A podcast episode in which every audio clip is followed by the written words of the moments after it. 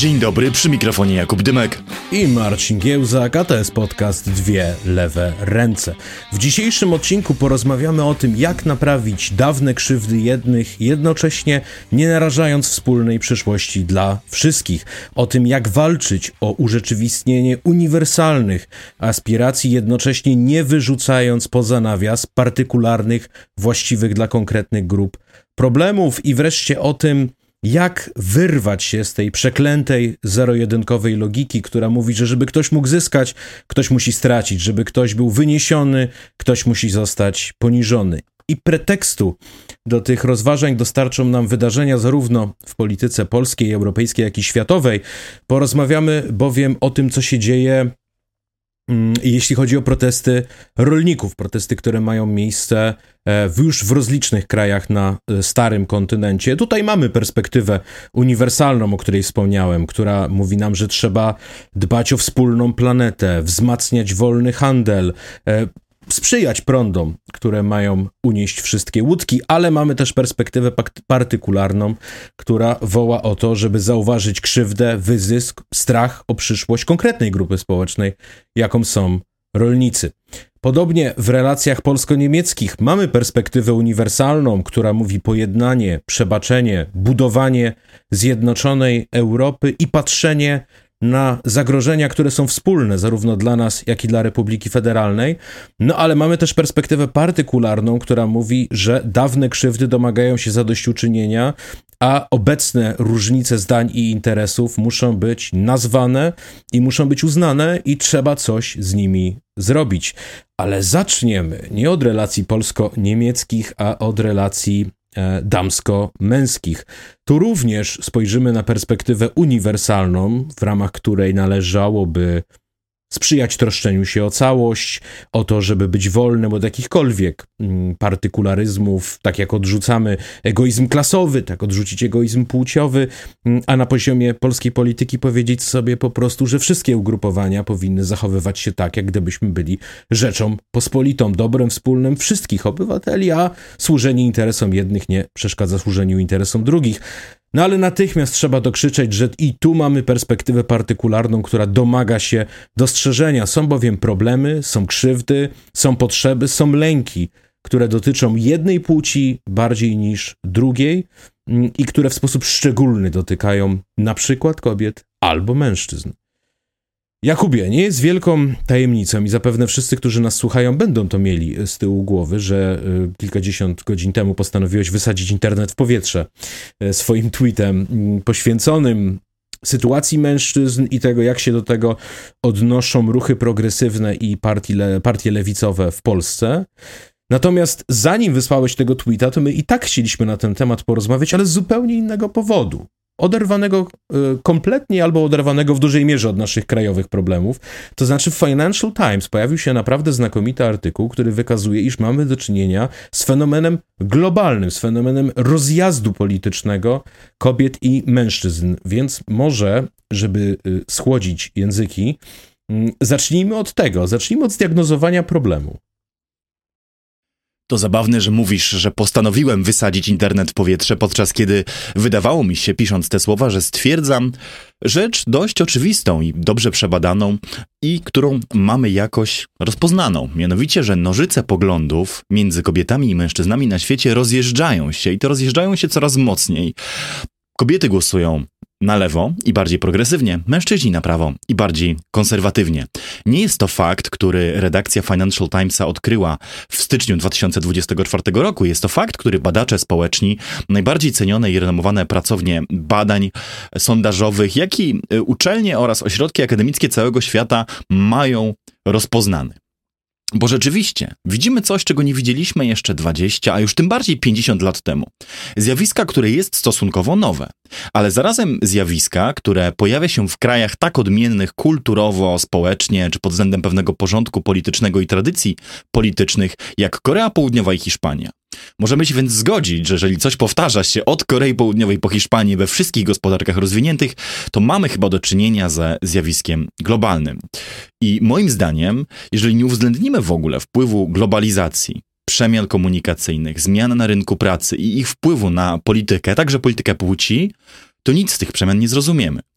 Bo ten wielki zwrot mężczyzn na prawo, a kobiet na lewo, nie dotyczy tylko patriarchatu, seksizmu czy dyskryminacji, choć na pewno i te kwestie są bardzo ważne.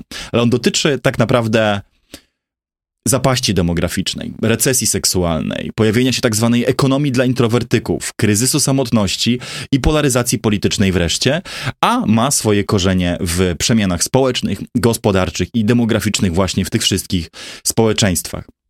Skoro jednak wiemy, że coś istnieje, to moim zdaniem, i taka też trochę była intencja moich kilku co najmniej tekstów na ten temat, to lepiej, żebyśmy zaczęli sobie ten problem albo zjawisko, bo może to nie jest problem, omawiać, mówić, co on znaczy dla polityki, dla polaryzacji, dla społeczeństwa, dla relacji społecznych, zamiast zamykać oczy na coś, co jawi się nam na horyzoncie jako wielkie wyzwanie i udawać, że problemu nie ma. I być może właśnie z tego, że duża część środowisk progresywnych, lewicowych czy liberalnych nie chce tego zjawiska zauważyć, wynikały takie, a nie inne reakcje na mój wpis. Ale zarazem zakończę tę wypowiedź takim postulatem, żebyśmy z tego doraźnego oburzenia wyszli i przyjrzeli się temu zjawisku takim, jakim ono jest, z jego wszystkimi implikacjami dla świata e, i dla tego, jak żyjemy. Bo powtórzę, mamy do czynienia z globalnym rozjazdem płci w polityce, który dotyka wszystkich demokracji, czy większości demokracji w państwach rozwiniętych na całym globie i który może przełożyć się nam na kilkadziesiąt kolejnych lat zwiększonej polaryzacji w polityce. Bo mamy już pewne intuicje i mamy już pewne wskazania, które pozwalają myśleć, że poglądy i postawy polityczne, z którymi wchodzimy w dorosłość, reprodukują się w kolejnych dekadach. Znaczy, jak już ktoś kiedyś mm, zdecydował się związać z jakąś opcją polityczną, to często bywa tak, że kilkanaście kolejnych elekcji jakiś zestaw poglądów mu y, lub jej towarzyszy. Jeżeli tak rzeczywiście jest i te intuicje się naprawdę potwierdzają, że te poglądy się przenoszą w przyszłość, to oznaczałoby to, że ta polaryzacja płciowa, z którą już mamy do czynienia, nie przeminie w ciągu jednego roku, a grozi nam, że będzie się powtarzać przez wiele, wiele lat. A to już naprawdę stanie się wyzwaniem nie tylko dla tej generacji polityków, ale chyba też kolejnych generacji polityków prawicowych, lewicowych i liberalnych w całym rozwiniętym świecie. Stąd warto byłoby o tym, moim zdaniem, uczciwie, mądrze, szczerze, bez stereotypów i bez obrażania się na siebie nawzajem porozmawiać. To prawda. Ja dostrzegam jeszcze jedną rzecz, a konkretnie pewne nieporozumienie. To znaczy, jest czymś zupełnie innym zdiagnozować pewien globalny trend, który, jak słusznie zauważyłeś, dotyczy krajów tak różnych jak Hiszpania i Korea Południowa, tak różnych jak Stany Zjednoczone mm, i Włochy, powiedzmy, z dyskusją na temat taktyki wyborczej konkretnej partii politycznej. Um, dlatego, bo gdyby to było tak proste, że partia musi po prostu zmienić komunikat, przetasować kilka haseł, które sformułowała, no to wtedy należałoby domniemywać, że problem, o którym mówimy, nie będzie istniał w krajach, w których problemy typowe dla polskich mężczyzn, o których pewnie jeszcze chwilę porozmawiamy, po prostu nie występują. Po prostu dawno temu już zagadnienia te uregulowano. Tymczasem te problemy jak najbardziej e, występują. E, mówię tu oczywiście o problemach związanych z polaryzacją i z tymi nożycami, które się rozwierają i które sprawiają, że obydwie płci oddalają się od siebie. A pytanie, no właśnie, czy to w ogóle jest problem, według mnie jest pytaniem kompletnie retorycznym. Wojna płci z definicji musi być wojną, w której mężczyzna wojuje i działa na szkodę swojej matki, swojej żony, swojej dziewczyny, swojej siostry, swojej córki. I odwrotnie, kobieta chciał, nie chciał, działa na szkodę swojego ojca, swojego brata, swojego męża, swojego syna. Jest to wojna, która z definicji rozdziera rodziny i która sprawia, że zwracają się przeciwko sobie ludzie sobie najbliżsi, ludzie, którzy się kochają, e, albo sprawia, że ci ludzie e, nigdy nie mogą się zejść, ponieważ e, chociażby mężczyźni, którzy żyją resentymentami, mm, są samotni, mm, są wykluczeni e, i nie są w stanie sobie poukładać żyć e, razem z kobietami. Zresztą przykład Azji pokazuje, że mamy też coraz więcej kobiet, mm, które, które żyją samotnie, które na przykład żyją do 30, 40 albo i do ostatniego roku swojego życia e, z rodzicami. I tu szczególnie ciekawy wydał mi się przykład Korei Południowej, żeby jeszcze odłożyć ten moment, kiedy będziemy musieli mówić o Polsce. Mianowicie w Korei Południowej Niesłusznie byłoby powiedzieć, że jest to tak prosty podział prawica-lewica. O ile mężczyźni faktycznie odpływają ku dalekiej wręcz prawicy, e, ku, ku partii e, władzy ludowej, o tyle kobiety zasiliły przede wszystkim elektorat partii demokratycznej. Partia demokratyczna jest, powiedziałbym, chyba czymś na kształt naszej platformy obywatelskiej, takim catch-all movement, który posiada najróżniejsze frakcje i, i prawicowe, i lewicowe, i centrowe, ale jednak um, to jest prawica, centrum i lewica po, po południowo-koreańsku. Dość powiedzieć, że to jest partia, która przeciwstawia się związkom partnerskim, przeciwstawia się mm, aborcji, która ma bardzo w gruncie rzeczy konserwatywny i bardzo silnie ukształtowany przez religię e, chrześcijańską światopogląd, chociażby jest tam miejsce dla radykalnych pastorów. No, ciężko mi sobie teraz wyobrazić, żeby było miejsce w Platformie Obywatelskiej dla radykalnych księży. Mm, I to, że kobiety mm, uciekają w kierunku partii środka, która z grubsza konserwuje status quo, staje się bardziej zrozumiałe, jeżeli zobaczymy, ku czemu zmierzają mężczyźni. Otóż mężczyźni popierają e, partię, która wręcz uczyniła sprawą tożsamościową takie hasła jak likwidację Ministerstwa do Spraw Kobiet, jak walkę z równouprawnieniem, czy to pod pretekstem, że nie mamy do czynienia z systemowym upośledzeniem kobiet na koreańskim rynku pracy, w koreańskich urzędach, etc. Chociaż wszystkie statystyki i dowody wykazują, że mamy, albo wręcz utrzymują, że tego rodzaju systemowe upośledzenie jest po prostu dobre, bo jest naturalne i należy w to brnąć. I żeby było jeszcze zabawniej, i to też nam coś mówi, ten problem nie występuje wśród starszych Koreańczyków. To znaczy, jak spojrzymy, jak głosują na przykład 60-letni Koreańczycy i Koreanki, to głosują bardzo podobnie. Ich na przykład przynależność klasowa, to gdzie mieszkają, wytłumaczy nam, czemu głosują, jak głosują. A jak patrzymy na dwudziestolatków, na, e, na ludzi, którzy niedawno przekroczyli 30 rok życia, płeć staje się główną determinantą tego, jaki kto odda głos. Jest bardzo cenne, że zwróciłeś na koniec uwagę na to, że jest to problem generacyjny dotykający najmłodszych, bo to dość kluczowe dla tego, o czym będziemy dzisiaj rozmawiać. Różnice w poglądach mm, ujawniają się zarówno między generacjami, jak i wewnątrz pojedynczych generacji, ale na pewno ten podział na bardziej konserwatywnych i prawicowych mężczyzn lub bardziej lewicowe i bardziej progresywne kobiety ujawnia się w tych gospodarkach rozwiniętych krajach e, Zachodu najostrzej w generacji Z, wśród najmłodszych e, dorosłych. I to jest bardzo istotne. Wystarczy spojrzeć na inne badania ilościowe, które przytacza ten sam John Robert Murdoch w Financial Timesie, autor artykułu, o którym i my dzisiaj rozmawiamy, sprzed kilku tygodni, które wskazują, że młodzi mężczyźni nie tylko są bardziej konserwatywni niż swoje rówieśniczki, i na przykład gorzej oceniają mm, swoje szanse na rynku pracy vis-a-vis kobiet, ale także są pod tym względem bardziej konserwatywni niż ich własni ojcowie i dziadkowie. Powtórzmy to sobie na głos, to znaczy wbrew stereotypowi, że społeczeństwo niejako naturalnie konserwatywnieje z wiekiem i każda kohorta e, wiekowa na starość niejako staje się bardziej zachowawcza niż te młodsze, to tu mamy do czynienia ze zjawiskiem niejako odwrotnym. To znaczy młodych mężczyzn bardziej zlęknionych e, sukcesami kobiet na rynku pracy, ale także bardziej negatywnie mm, odnoszącymi się do innych przejawów emancypacji kobiet niż ich ojcowie i dziadkowie.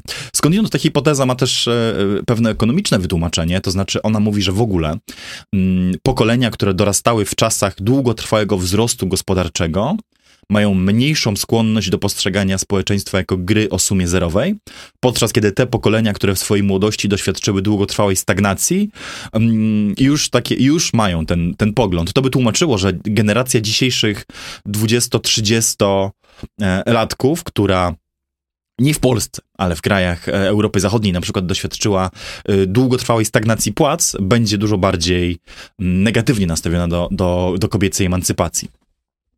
Ale te ekonomiczne wątki, ja mam nadzieję, że, przy, że będzie jeszcze okazja, żeby rozwinąć.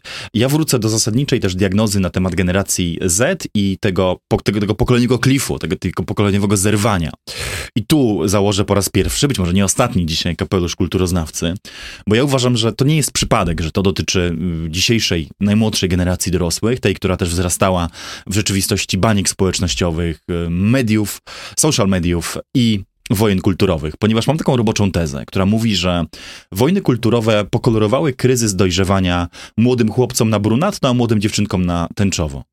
Otóż ten kryzys dojrzewania, czyli taki okres, w którym wszyscy negujemy trochę swoją płciowość, swoje miejsce w świecie, struktury społeczne, w którym zadajemy sobie dużo pytań i ogólnie dużo rzeczy napawa nas wątpliwościami i lękiem, było tyle w ostatniej generacji trudniejszy, że dziewczynkom nieustannie serwowano komunikat, że zetknięcie ze światem zewnętrznym grozi im Nieuchronnie napaścią seksualną, gwałtem, molestowaniem, ale i w ogóle cały świat instytucjonalny jest ustawiony niejako przeciwko nim, że przeciwko nim ustawione jest państwo, rynek pracy, wymiar sprawiedliwości i sądy, media, kultura, instytucje akademickie, sport i każda inna struktura społeczna, o której można e, pomyśleć. Były takie pop media, które wręcz no, brylowały w tego rodzaju narracjach.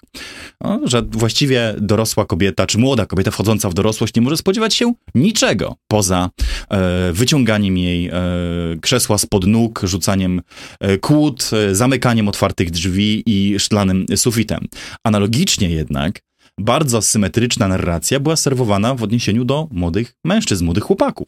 Mówiono im, że po kobietach nie mogą spodziewać się niczego niż tylko zawodu, odrzucenia, e, pomówienia, że życie będzie dla nich coraz trudniejsze, bo cały dorosły świat będzie faworyzował kobiety, mniejszości, imigrantów, osoby LGBTQ, e, że ich szanse na pracę, ich szanse na majątek, ich szanse na samodzielne życie będą coraz to mniejsze, ponieważ to te starsze pokolenia mężczyzn już się uwłaszczyły, już mają te domy, kredyty, samochody i oni ich nie dopuszczą do uczciwej konkurencji. Ba, co więcej, samo państwo poprzez swój aparat instytucjonalny nie dopuści do tego, żeby oni mogli wybić się na finansową niezależność czy samodzielność, a nawet jeśli się wybiją, to za chwilę politycznie poprawna kultura ich ukaże i pokaże im, gdzie ich miejsce.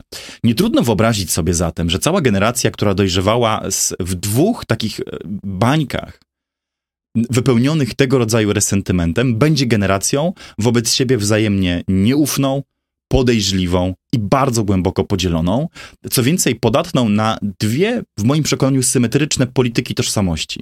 Polityki tożsamości, które uwznioślają status ofiary i mówią, że właściwie tylko wzięcie na siebie tej roli ofiary współczesnego systemu jest jedynym rodzajem ochrony przed jego niesprawiedliwościami.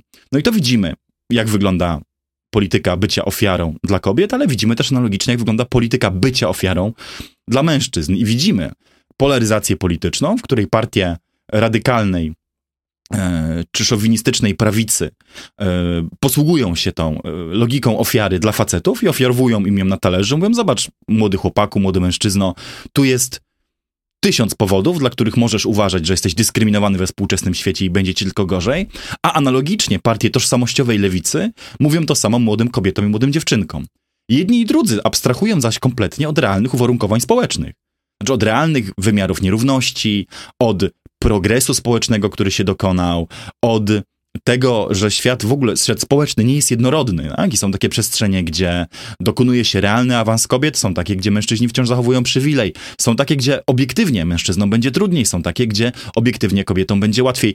Cała te, całe to skomplikowanie współczesnego świata jest redukowane przez te dwa obozy do polityk tożsamości i statusu ofiary, którą bierze się na emblemat.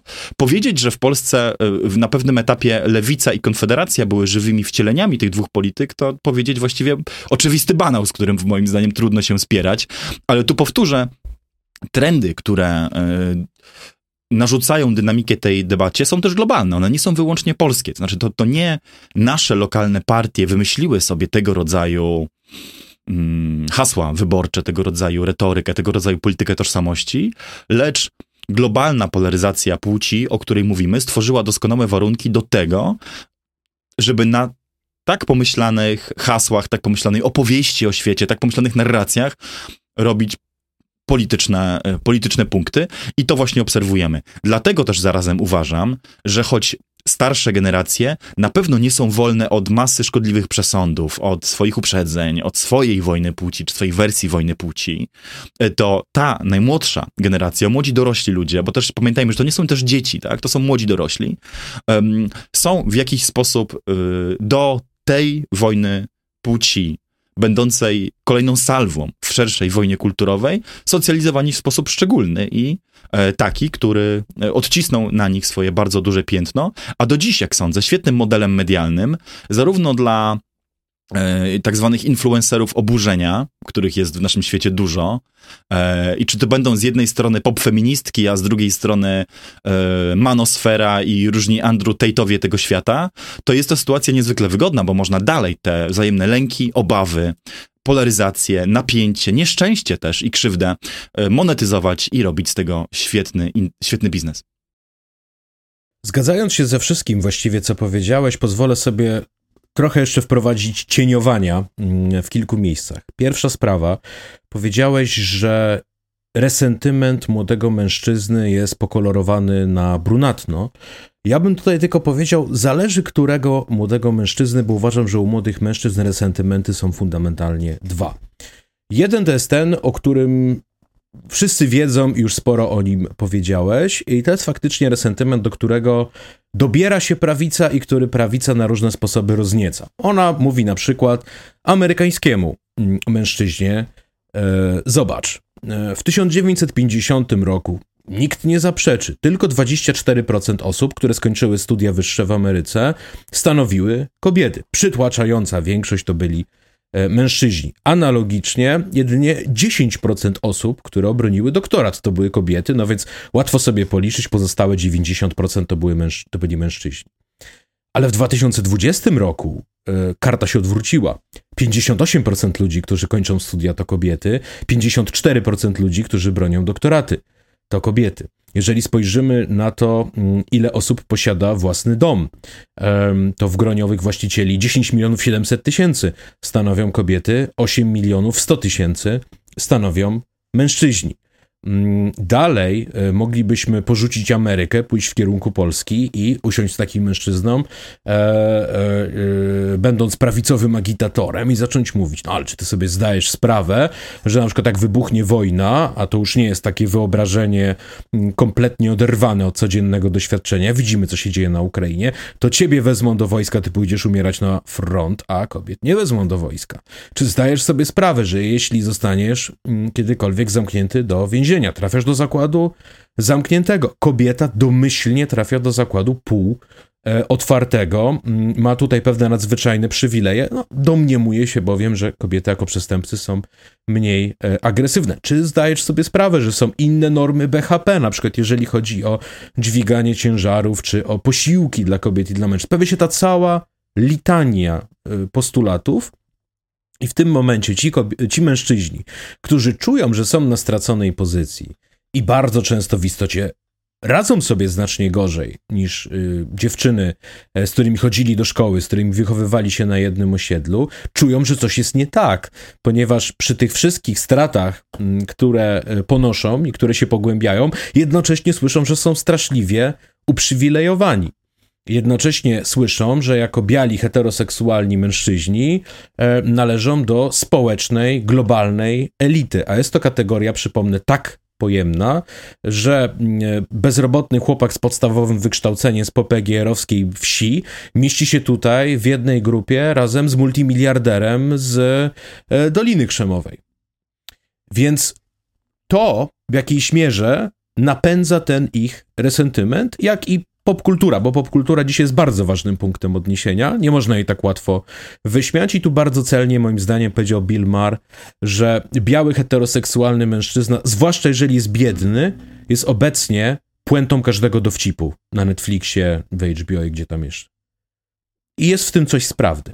Ale jest drugi resentyment właściwy dla mężczyzn i on już nie jest pomalowany na e, brunatno. To jest resentyment mężczyzny, który właśnie nie jest tym cis-hetero facecikiem, tylko jest tym, któremu, oczywiście używam tego określenia ironicznie, tylko jest tym, e, któremu właśnie ci mężczyźni zrobili z życia piekło, kiedy na przykład był młodym chłopakiem, który chodził do szkoły i który z uwagi na to, że miał inną tożsamość seksualną, że ubierał się inaczej, że nie był bardzo dobry na WF-ie, że nie miał typowo męskich zainteresowań, że może lubił fantastykę naukową albo co tam jeszcze, stawał się obiektem zaczepek, poniżania i którego krzywda jest jak najbardziej prawdziwa. Powiedzieć prawdę to pozwolić przemówić cierpieniu. E, I który dzisiaj, już jako młody dorosły albo dorosły, odczuwa ten resentyment, ale nie względem wyłącznie tych, którzy go skrzywdzili, ale względem wszystkich, których odbiera jako typowych, w cudzysłowie, mężczyzn. I bardzo by chciał, żeby w jakiś sposób społeczeństwo, używając przymusu administracyjnego, wymiaru sprawiedliwości, wpływając na szanse życiowe ludzi w jedną albo w drugą stronę, albo chociaż, żeby tylko społeczeństwo w sposób symboliczny tą grupę ukarało.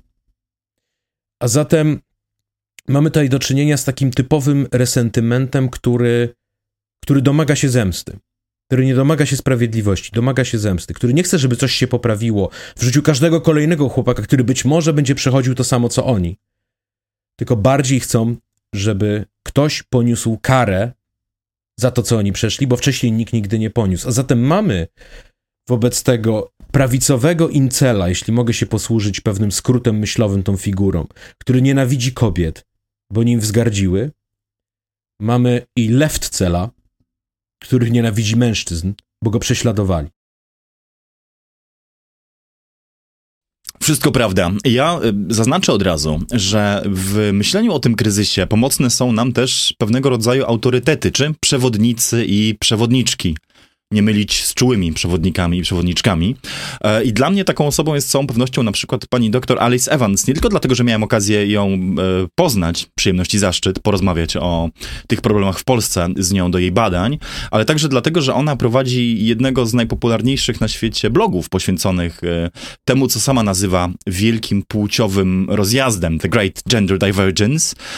I sama jest autorką niezwykle popularnych mm, wykładów wykładów, publikacji, badań, e, które moim zdaniem oczywiście cieszą się zasłużonym e, poważaniem w internecie i to jest moja już przedwczesna rekomendacja. I Alice Evans e, pisze o tym niejako cały czas, ale także w reakcji na ten wspomniany artykuł Financial Timesa postanowiła przypomnieć taki, zdać sprawę ze swoich badań czy wniosków na ten temat i wymienić jakby przyczyny, które wpływają na większą polaryzację i które mogą ją rozładowywać. Polaryzację płci cały czas zaznaczmy. I to jest bardzo ciekawe, bardzo war wartościowe w ogóle jest to spojrzenie, bo ono nam pokazuje, że nie, ta polaryzacja może rosnąć lub łagodnieć, niezależnie od czynników, e, które my nazywamy tutaj cudzysłów dobrymi lub złymi. To znaczy, są czynniki, które na przykład łagodzą polaryzację między kobietami i mężczyznami, ale to z punktu widzenia jakiegoś um, równościowego społeczeństwa nie są z całą pewnością czynniki fajne. No, bo to jest na przykład presja religijna, bardzo konserwatywna i autorytarna rodzina, kultura, która nie pozwala się kobietom wyrażać. No to są na przykład takie czynniki, które te presje, e, czy przepraszam, ten podział um, olbrzymi między kobietami i mężczyznami, młodymi kobietami i mężczyznami może łagodzić, ale zarazem no, widzimy, że nie jest to coś, co byśmy byli w stanie, czy chcieli w ogóle powtórzyć w społeczeństwie zachodnioeuropejskim, ale są też takie czynniki, które ona wymienia jako łagodzące te presje i one mają charakter pokoleniowy, które z całą pewnością są neutralne, żeby nie powiedzieć e, warte reprodukowania. I ona mówi, że jest to czas spędzany offline w grupach mieszanych znaczy, czyli najbardziej banalna e, na świecie rzecz, mianowicie wychodzenie razem po lekcjach chłopców i dziewczynek i spędzanie czasu online. E, I tu już nawet nie chodzi o to, że z dala od ekranu. I ona przypomina, że sama młodą dziewczynką będąc, gdy jeszcze gry na konsolę nie były na tyle rozwinięte, że można było się bawić online, to ludzie zwyczajnie spotykali się po zajęciach, e, po lekcjach bez komórek, których wtedy nie było, grając w Mario Karta i wymienia to jako jeden z czynników, które w jakimś sensie są w stanie zaszczepić trochę kolejną generację na aż tak dużą płciową e, polaryzację. Ale Alice Evans mówi też w ogóle, że to, co dzisiaj obserwujemy we wszystkich tych krajach, a wymienia tam i opisuje anegdotycznie albo bardziej szczegółowo i Chiny, e, i Koreę, i Turcję, e, Polskę, Stany Zjednoczone i Wielką Brytanię, e, jest o tyle podobne, że tą polaryzację e, napędza kilka czynników. Znaczy, po pierwsze, sfeminizowana kultura publiczna, po drugie, resentyment e, ekonomiczny, po trzecie, bańki społecznościowe, a po czwarte, ona to nazywa cultural entrepreneurs, ale ma na myśli to samo, co ja mówię, gdy mówię o influencerach oburzenia. czyli po prostu celebrytów, którzy żyją z obsługiwania jakiejś tożsamościowej bańki. No i Alice Evans moim zdaniem zdaje nam z tego bardzo dobrą sprawę, powołując, pokazując, że z jednej strony społeczny, gospodarczy, kulturowy, akademicki awans kobiet jest faktem. Ten fakt budzi pewną reakcję. I ona przybiera czasami formy szowinistyczne. Partie z kolei, e, czy popkultura, nie łagodzą tych, tych reakcji, lecz potrafią je wzmagać. To, co powiedziałem w, kilka minut temu w mojej pierwszej wypowiedzi. Na to pojawiają się algorytmy, które niezwykle polaryzują te reakcje, i nie dość, że ludzie nie mają szans na mm, spędzanie czasu offline, to jeszcze spędzają czas online w sferach, które te lęki, te obawy, ten, ten resentyment wzniecają. No i wreszcie ktoś robi na tym e, pieniądze. Alice Evans pisze zarazem, że to oczywiście przybiera różne formy w zależności od różnych e, społeczeństw i też na przykład przywołuje Koreę tak? gdzie, gdzie na przykład y, sytuacja mężczyzn, to jest dla mnie też bardzo ciekawa, y, bardzo ciekawy przykład, do którego ona sięga. Ona mówi, że sytuacja mężczyzn w miejscu pracy y, uczy ich, że kobiety są od podawania herbaty, od donoszenia dokumentów, że ich rola zawodowa to jest rola sekretarki, nisko w zawodowej hierarchii. Ale po czym ci sami młodzi mężczyźni, pisze Alice Evans, wychodzą z tego miejsca pracy i odkrywają, że te same kobiety, które w firmie były tylko sekretarkami, są niedostępne dla nich e, jako partnerki. Znaczy one wtedy, ta hierarchia zaczyna się odwracać, wtedy one nimi gardzą.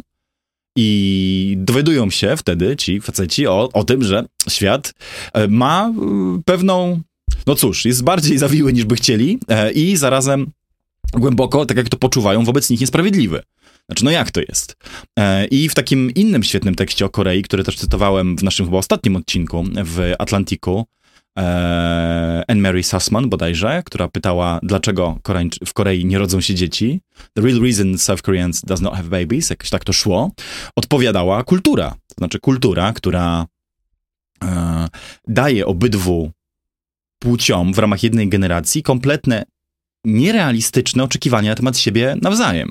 To znaczy, młoda Koreanka oczekuje, że partner będzie miał, będzie młody, przystojny jak chłopak z k-popowego zespołu, będzie miał doktorat albo dwa, mówił w obcych językach, albo miał własną firmę, dużo zarabiał i miał mieszkanie, ale przy tym nie będzie jeszcze za stary. No, w oczywisty sposób tam mruga do nas okiem autorka tego tekstu, to nie jest możliwe. To znaczy w społeczeństwie takim jak koreańskie nie, nie można mieć tych wszystkich rzeczy naraz, bo samo zrobienie tych dwóch doktoratów, dorobienie się własnej firmy i nauczenie kilku obcych języków po prostu kosztuje czas i nie ma na tyle młodych, atrakcyjnych kawalerów. I, pienie I pieniędzy, tak, tak, bez pomocy rodziców. Ale na drugą nóżkę pisze, młodzi mężczyźni z kolei też mają takie wyobrażenie, że partnerka będzie z dobrej rodziny, wygadana, ładna, seksowna, mm, bystra, ale zarazem, że będzie im gotować, będzie się ich słuchać, będzie pokorna, nie będzie sprawiać problemów i najlepiej, najlepiej jednocześnie, żeby miała dużo pieniędzy, ale też nie pracowała zawodowo, tylko e, zajmowała się gospodarstwem domowym. No i znowu w społeczeństwie tak dużych nierówności gospodarczych, tak trudnego dostępu do mieszkań, um, tak dużej konkurencji na rynku pracy, to też jest fantastyczny scenariusz, znaczy fantastyczny nie w sensie dobry, tylko fantastyczny w sensie y, głęboko nierealistyczny, y, który generuje zawód. Ten zawód się pogłębia inne okoliczności, jak y, popkultura, e, trudna sytuacja na rynku mieszkaniowym, czy wspomniana przeze mnie też bardzo taka, powiedziałbym, nastawiona na rywalizację kultura pracy, tylko wzmaga, a nie pomaga łagodzić tę presję, no i efektem jest to, co jest, czyli z jednej strony wielka fala mizoginii i seksizmu, czy w ogóle taka kultura, która bardzo toleruje e, podobne zachowania, z drugiej strony e, reakcja kobiet też, które coraz bardziej się od mężczyzn oddalają, pogardzają nimi, mm, decydują się na świadome życie po prostu bez facetów, nie chcą ich mieć w swoim życiu. No i malejący drastycznie współczynnik e, TFI, czyli e, współczynnik dzietności, najniższy już na świecie, a powiedzieć, że taki, który skazałby kraj na wymarcie w, w przeciągu zaledwie kilku pokoleń, to e, wcale nie byłoby dużą przesadą. Tak, no ja jeszcze mogę to zrelatywizować w jeden sposób. To znaczy, tak jak prawdą jest, że z faktu, iż jesteś białym, heteroseksualnym mężczyzną, nie wynika, że twoje życie to masaż z olejkiem, tak i z faktu, że kobiety pną się w górę po szczeblach kariery, po szczeblach edukacyjnych, e, że są coraz bardziej niezależne, coraz bardziej zamożne, mm, że na wielu polach życia zaczynają dystansować mężczyzn, bo skończył się już świat, w którym jeżeli masz mocne plecy i parę pewnych rąk, to zarobisz na życie. W pracy biurowej, w pracy, gdzie trzeba wklepywać dane w arkusz kalkulacyjny, poziom rywalizacji się absolutnie wyrównuje i tu kobiety mogą spokojnie z mężczyznami wygrywać, a że system kształcenia mm, i pewne kulturowe mm, naleciałości sprawiają, że to raczej dziewczynki popycha się ku byciu sumiennymi, uporządkowanymi, ku wykonywaniu w sumienny, powtarzalny sposób e, dobrze swojej pracy, a chłopców raczej się skłania do zachowań e, ryzykownych, kreatywnych, etc., to potem się okazuje, że po prostu rynek pracy zdominowany przez ogromne korporacje ma więcej ofert pracy i lepsze dla tych pierwszych niż dla tych drugich. Ale powiedziawszy to wszystko, naprawdę trzeba zachować jedną podstawową zdolność utrzymywania dwóch myśli w głowie jednocześnie. To znaczy te kobiety, które istotnie pną się w górę, odnoszą sukcesy i tak dalej, bardzo często dobijają do poziomu, w którym mają jakiegoś dziadersa na stanowisku powyżej siebie, który trzyma się e, tego stołka i tego biurka i naprawdę musi umrzeć, żeby to go odpuścić. I bardzo często to też człowiek wychowany w innej kulturze, w której na przykład poczucie, że kobiety muszą e, domyślnie pełnić role opiekuńczo-służebne w pracy, albo że muszą być seksualnie dostępne, było dużo bardziej ugruntowane, aniżeli to ma miejsce teraz. I tu się zderzają dwa światy, w których nie ma kompromisu. Tak? To znaczy, tu, tu nie jest tak, że ona może no, trochę się zgodzić na tego rodzaju e, postępowanie. Ona je musi natychmiast odrzucić, e, a to prowadzi do, mm, do e, tego, że mamy takie ruchy jak mitu. I, I dziwne, żebyśmy nie mieli. Kolejna sprawa, z faktu, że kobiety są coraz bardziej wykształcone, coraz lepiej zarabiają, odnoszą coraz więcej sukcesów, nie wynika, że mogą przestać biegać z jedną słuchawką w uchu po zmroku, e, kiedy, kiedy chcą uprawiać trochę sportu, ponieważ w dalszym ciągu żyjemy w świecie i nie wyobrażam sobie, żeby to się zmieniło, w którym większość mężczyzn może zabić większość kobiet gołymi rękami, a nie działa to w drugą stronę. I mm, fakt, że kobiety czują się zagrożone, nie wynika z ich obsesji ideologicznej, nikt im tego nie wmówił, wynika z ich doświadczeń życiowych. To też nam odkryło swoją drogą e, mitu. I analogicznie, e, jeżeli mamy fenomeny typu catcalling, który jest obecnie w wielu krajach dużo bardziej penalizowany niż to miało miejsce wcześniej. E, wcześniej raczej traktowano to jako albo niewinną zabawę, albo ewentualnie ktoś mógł zostać pouczony. Na przykład w Hiszpanii teraz to już jest przestępstwo. No bo w istocie kobieta, jeżeli kilku mężczyzn krzyczy w jej kierunku wyuzdane rzeczy, nie ma pojęcia, co oni zrobią za chwilę. I może czuć się zagrożona. A nawet jeśli nic nie zrobią, to dlaczego ma tego rodzaju traktowanie znosić? No ale tu oczywiście e, musimy mieć trzecią myśl w głowie, którą da się utrzymać jednocześnie, to znaczy korekta którą było mi tu, nie powinna natychmiast przechodzić w nadkorektę. To znaczy w poczucie, że e, być może każdy mężczyzna ma w sobie potencjał, aby być agresorem seksualnym, ale naprawdę bardzo niewielka część mężczyzn jest nimi w istocie. Mm, I e, na przykład wprowadzanie domniemania winy w przypadku przestępstw seksualnych jest w moim odczuciu czymś równie szkodliwym, jak próba wprowadzenia domniemania winy w przypadku zarzutu morderstwa albo korupcji. Z faktu, że nie chcę, żeby osoby oskarżone o morderstwo musiały udowadniać, że są niewinne, nie wynika, że popieram morderców.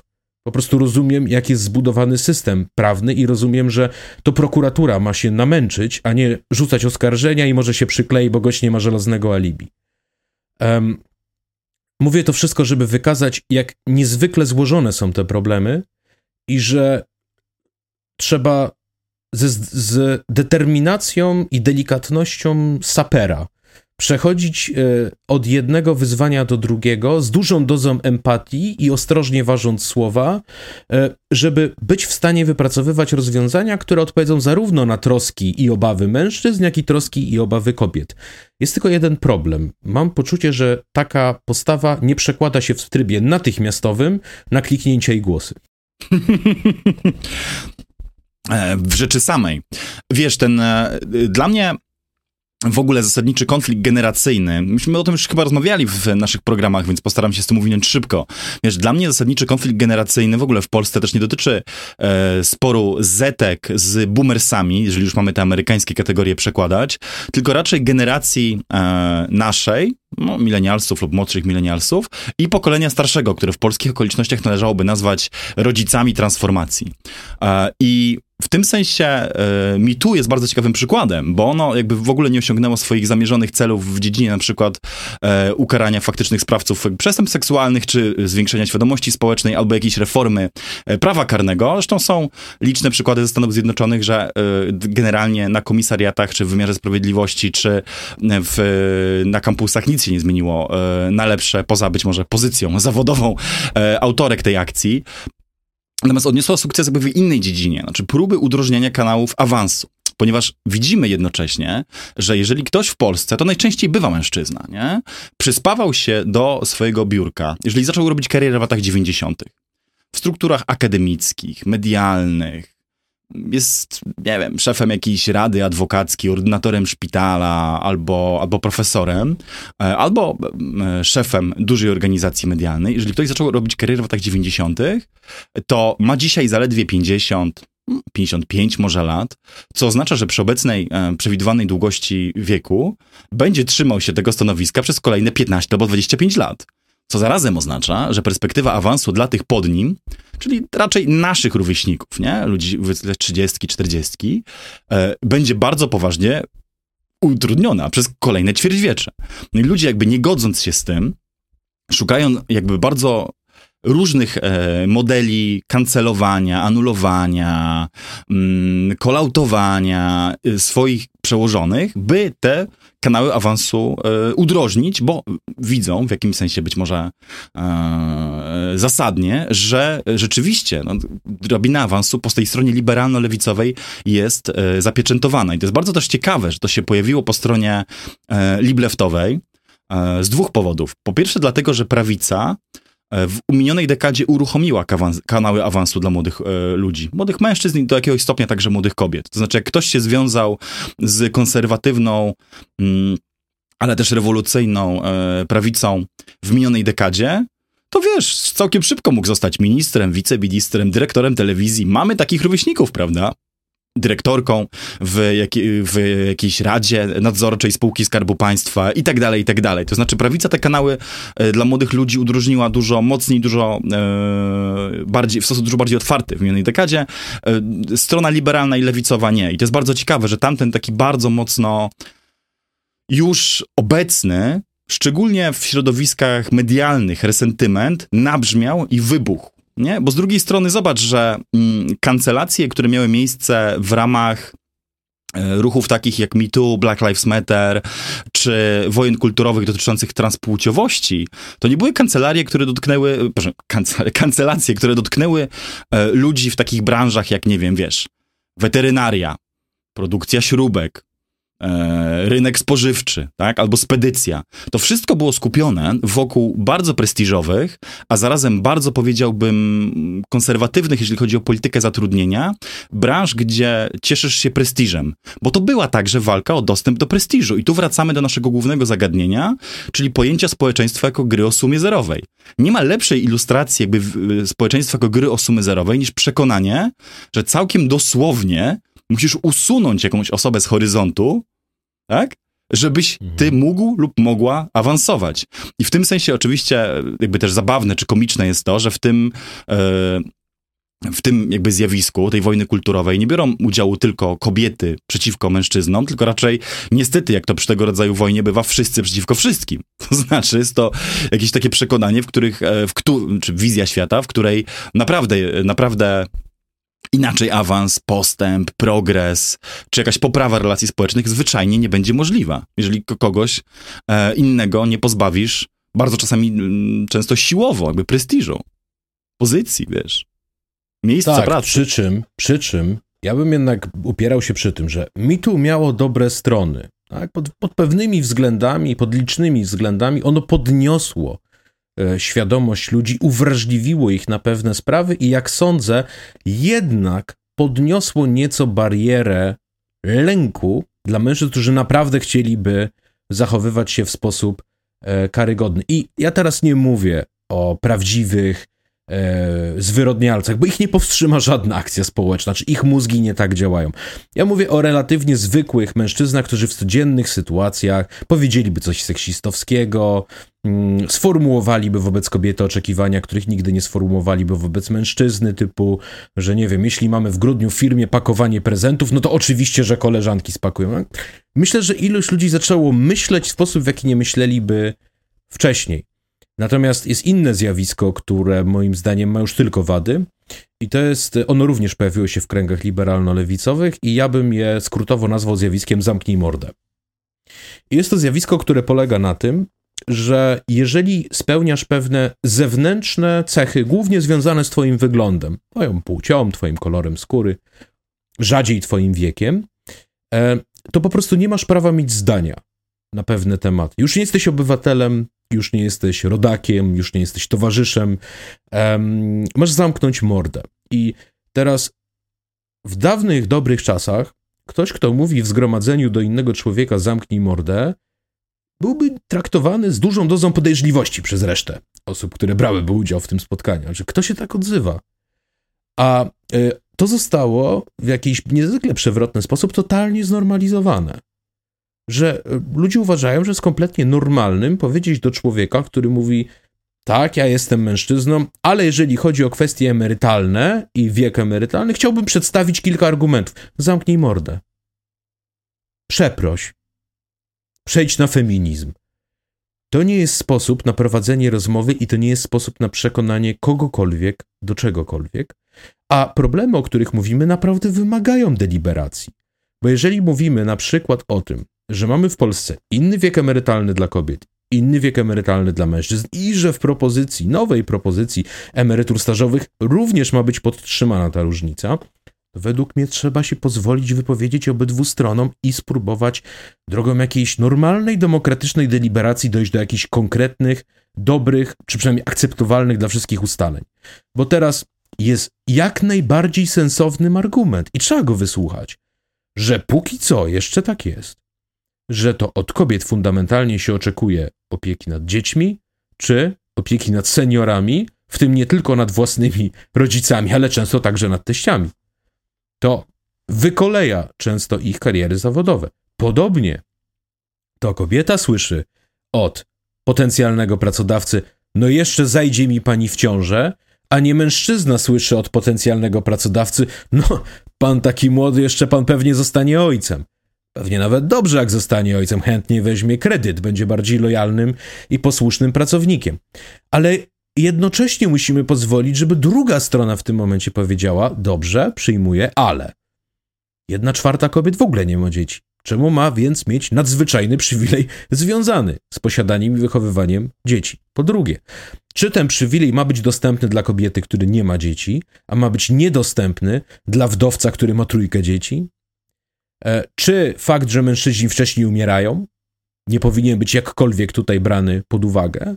Czy powinniśmy e, na przykład policzyć kobietom, tak jak zresztą Nowa Lewica zaproponowała według mnie słusznie, e, ten czas spędzony na urlopie macierzyńskim, na urlopie rodzicielskim i tak dalej, do stażu pracy, to jest jakieś rozwiązanie. Czy powinniśmy spojrzeć w stronę Austrii, która zrównuje wiek emerytalny kobiet i mężczyzn, ale stopniowo?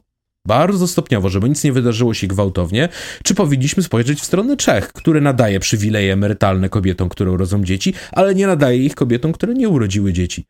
Złożony problem, który wymaga dyskusji.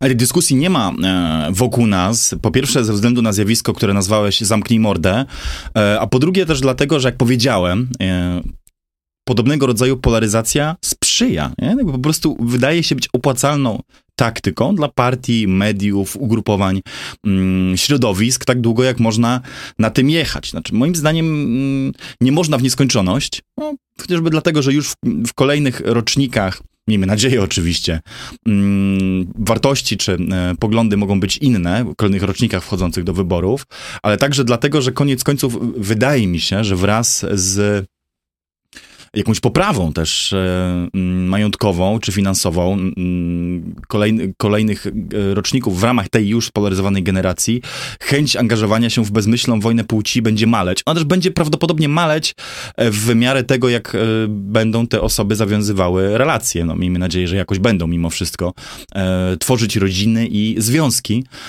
bo to mam wrażenie też jest jedną z rzeczy, które ludzi zaszczepia na to, żeby, przepraszam, nie spalać się w tego rodzaju wojnach kulturowych. Choćby dlatego, że jeżeli ktoś ma e, rodzinę, e, kochającą partnerkę lub partnera albo dzieci, to być może, znaczy można zakładać, że ma mniej czasu na flamy w internecie. Ale też. Ale jeszcze wiesz, jedno, ale współdzieli też ich troski. Mm -hmm. To mhm. znaczy, żona nie chce prawa, które może uderzać w interesy, czy może uderzać e, w życie jej męża. Mąż nie chce prawa, które może krzywdzić, e, czy uniemożliwić naprawę krzywd, które dotykają jej żonę. Oboje mają dzieci, które są chłopcami albo dziewczynkami i też chcą dla nich jak najlepiej. Nie jest tak, że ojciec trzyma kciuki za syna, ale z córką niech się dzieje co chce i odwrotnie z matką. No oczywiście, ale dopóki jeszcze ich nie mają nie? i funkcjonują w rzeczywistości, którą też zaznaczmy, bo to może jest moment, żeby też i o tym powiedzieć. Żyją w rzeczywistości, która naznaczona jest recesją seksualną, czyli zjawiskiem, które, e, ze, które zjawiskiem, hasłem, które opisuje malejącą liczbę stosunków seksualnych, kontaktów między najmłodszymi e, ludźmi, nierzadko w tych najmłodszych generacjach mniejszą niż wśród dzisiejszych 50-60-latków czy emerytów co nie miało miejsca w poprzednich pokoleniach. Znaczy, fakt, zjawisko, że młodzi ludzie po prostu uprawiają tego seksu mniej niż ludzie e, starsi, ale także z e, e, powszechną samotnością. Tu są fajne, kłaniają się fajne wykresy i obliczenia, którym, którymi dzieli się Alison Schrager, tudzież Alison Schrager w Bloombergu ostatnio, która pisze o ekonomii introwertyków i wskazuje, że ilość czasu spędzana na wspólnych wyjściach e, do klubu, do knajpy, gdzie w ogóle spędzania wspólnego czasu w weekendy e, na przestrzeni ostatnich 20 lat zmalała o dokładnie taką samą proporcję, jak wzrosła ilość czasu spędzanego na rozrywkach online lub przed ekranem. I ona nam jasno wykazuje na podstawie tych e, tych zmiennych, że współczesna gospodarka doskonale dostosowała się do obsługiwania takiego ży stylu życia, które trochę narzuciła nam pandemia. Znaczy wszyscy sami, w domu, z komputerem. I tutaj już co jest na ekranie tego komputera, to już można sobie dopowiedzieć, tak? Albo to będzie pornografia, albo gry wideo, albo gry online, albo, albo Netflix.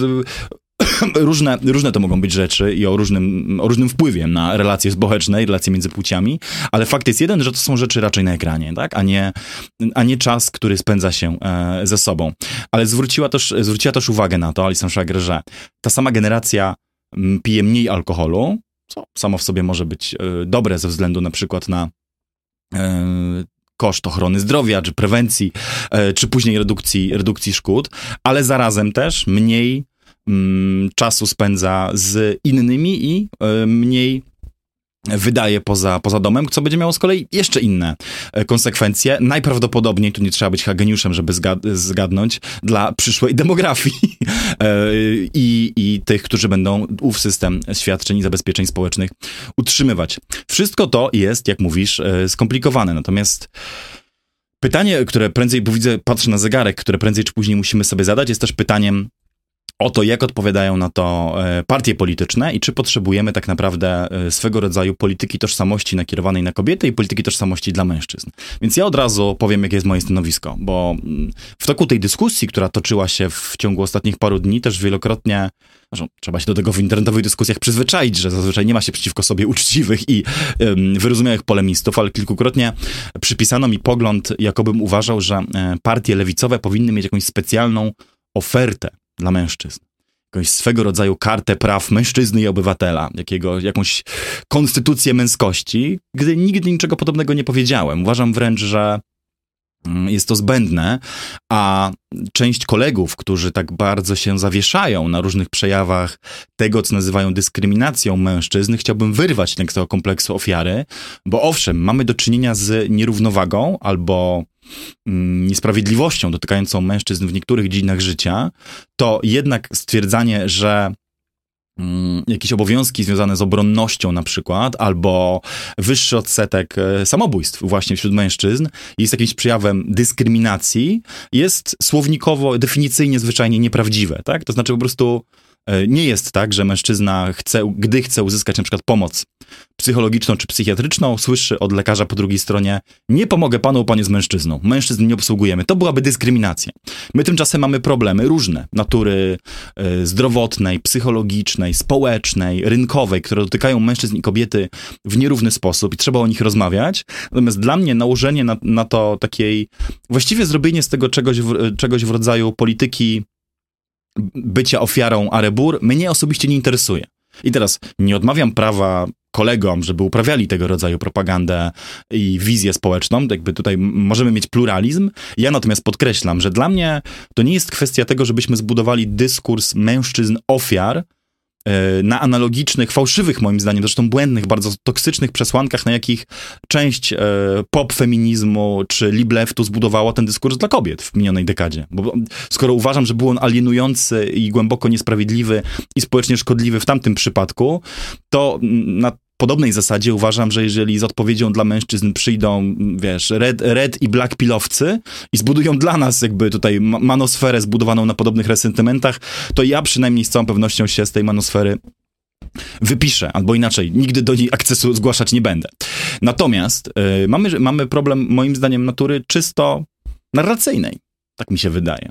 Mm, powód, dla którego kobiety ciążą ku lewicy, naprawdę nie jest jakoś szczególnie trudny. Znaczy nie jest jakoś tr szczególnie trudno zgadnąć, dlaczego one to robią, tak? No mamy chociażby badania yy, yy, Joyce Benenson z Harvardu, Christine Webb i Richarda Wranghama, które mówią, które nazywają się, przeczytam, Self-Protection as an Adaptive Female Strategy, które ukazały się w Cambridge University Press. One są świeże, to jest listopad 21, które potwierdzają oczywiście intuicję znaną yy, naukom społecznym politologii od dawien dawna. Mianowicie kobiety, jako bardziej zagrożone wieloma niebezpieczeństwami w życiu publicznym i w życiu codziennym, skłaniają się ku e, zachowaniom, które mają na celu e, zabezpieczenie ich życia i ich bliskich i bezpieczeństwa. Bardziej skłonią od zachowań ryzykownych, popierają rozwiązania dotyczące polityki publicznej, które idą w kierunku większego społecznego bezpieczeństwa, redukcji szkód i tak dalej. Tutaj oni naprawdę, no chociaż badanie jest wartościowe i cenne i trzeba się na nie powoływać, to oni tu nie mówią niczego, czego by mm, nauki politologiczne nie wiedziały. Czy kobiety raczej będą szukały tych partii, e, które mają jakąś ofertę protekcjonistyczną e, w wielu dziedzinach, skądinąd kiedyś z tych samych powodów głosowały czasami na katolicką prawicę. I ty o tym mówiłeś w kontekście Francji, prawda? O ile dobrze e, pamiętam. Czy Anglii. Że kobiety... Zarówno Francji, jak i Anglii. Dziękuję. To znaczy, no i tak było. Gdyby kobiety nie miały praw wyborczych w Anglii, to Partia Pracy wygrałaby e, wszystkie wybory w XX wieku, tak. aż, po, aż po 1983 rok. E, a we Francji naprawdę nie miały e, praw wyborczych i to lewica im ich odmawiała, ponieważ wychodziło im zawsze, że gdyby kobiety miały prawa wyborcze, to Francja byłaby monarchią.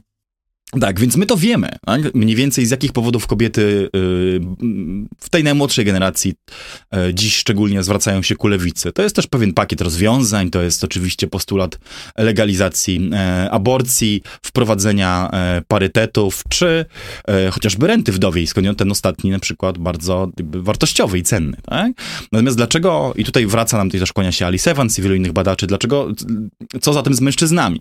No i w moim przekonaniu problem nie dotyczy tego, jak chcieli chcieliby tego niektórzy w Polsce, że mężczyźni są niejako z natury faszystowscy, głupsi, niewyedukowani, bezmyślni, lecz raczej tego, że w takiej przestrzeni komunikacyjnej, jaką mamy, też idą ścieżką najmniejszego zagrożenia w jakimś sensie i wybierają tę politykę, która przynajmniej ich nie obraża, zwra- mówię teraz cały czas o sferze komunikacji, zwraca się do nich i też obiecuje im pewnego rodzaju awans albo przynajmniej zabezpieczenie ich interesów. I to nie jest jakoś szczególnie zaskakujące. Mamy inne świetne badania, e, które mówią, to jest ta, taka teza ekonomiczna, e, to są badania Gefiona Offa, Nicolasa Charona i Amy Alexander, które ukazały się we Frontiers of Political Science, które mają też z kolei wielką zaletę, że były robione w Europie, na bardzo dużej próbie e, pochodzącej ze wszystkich państw europejskich, które wprost wykazały, że mężczyźni boją się awansu kobiet i są mu przeciwni,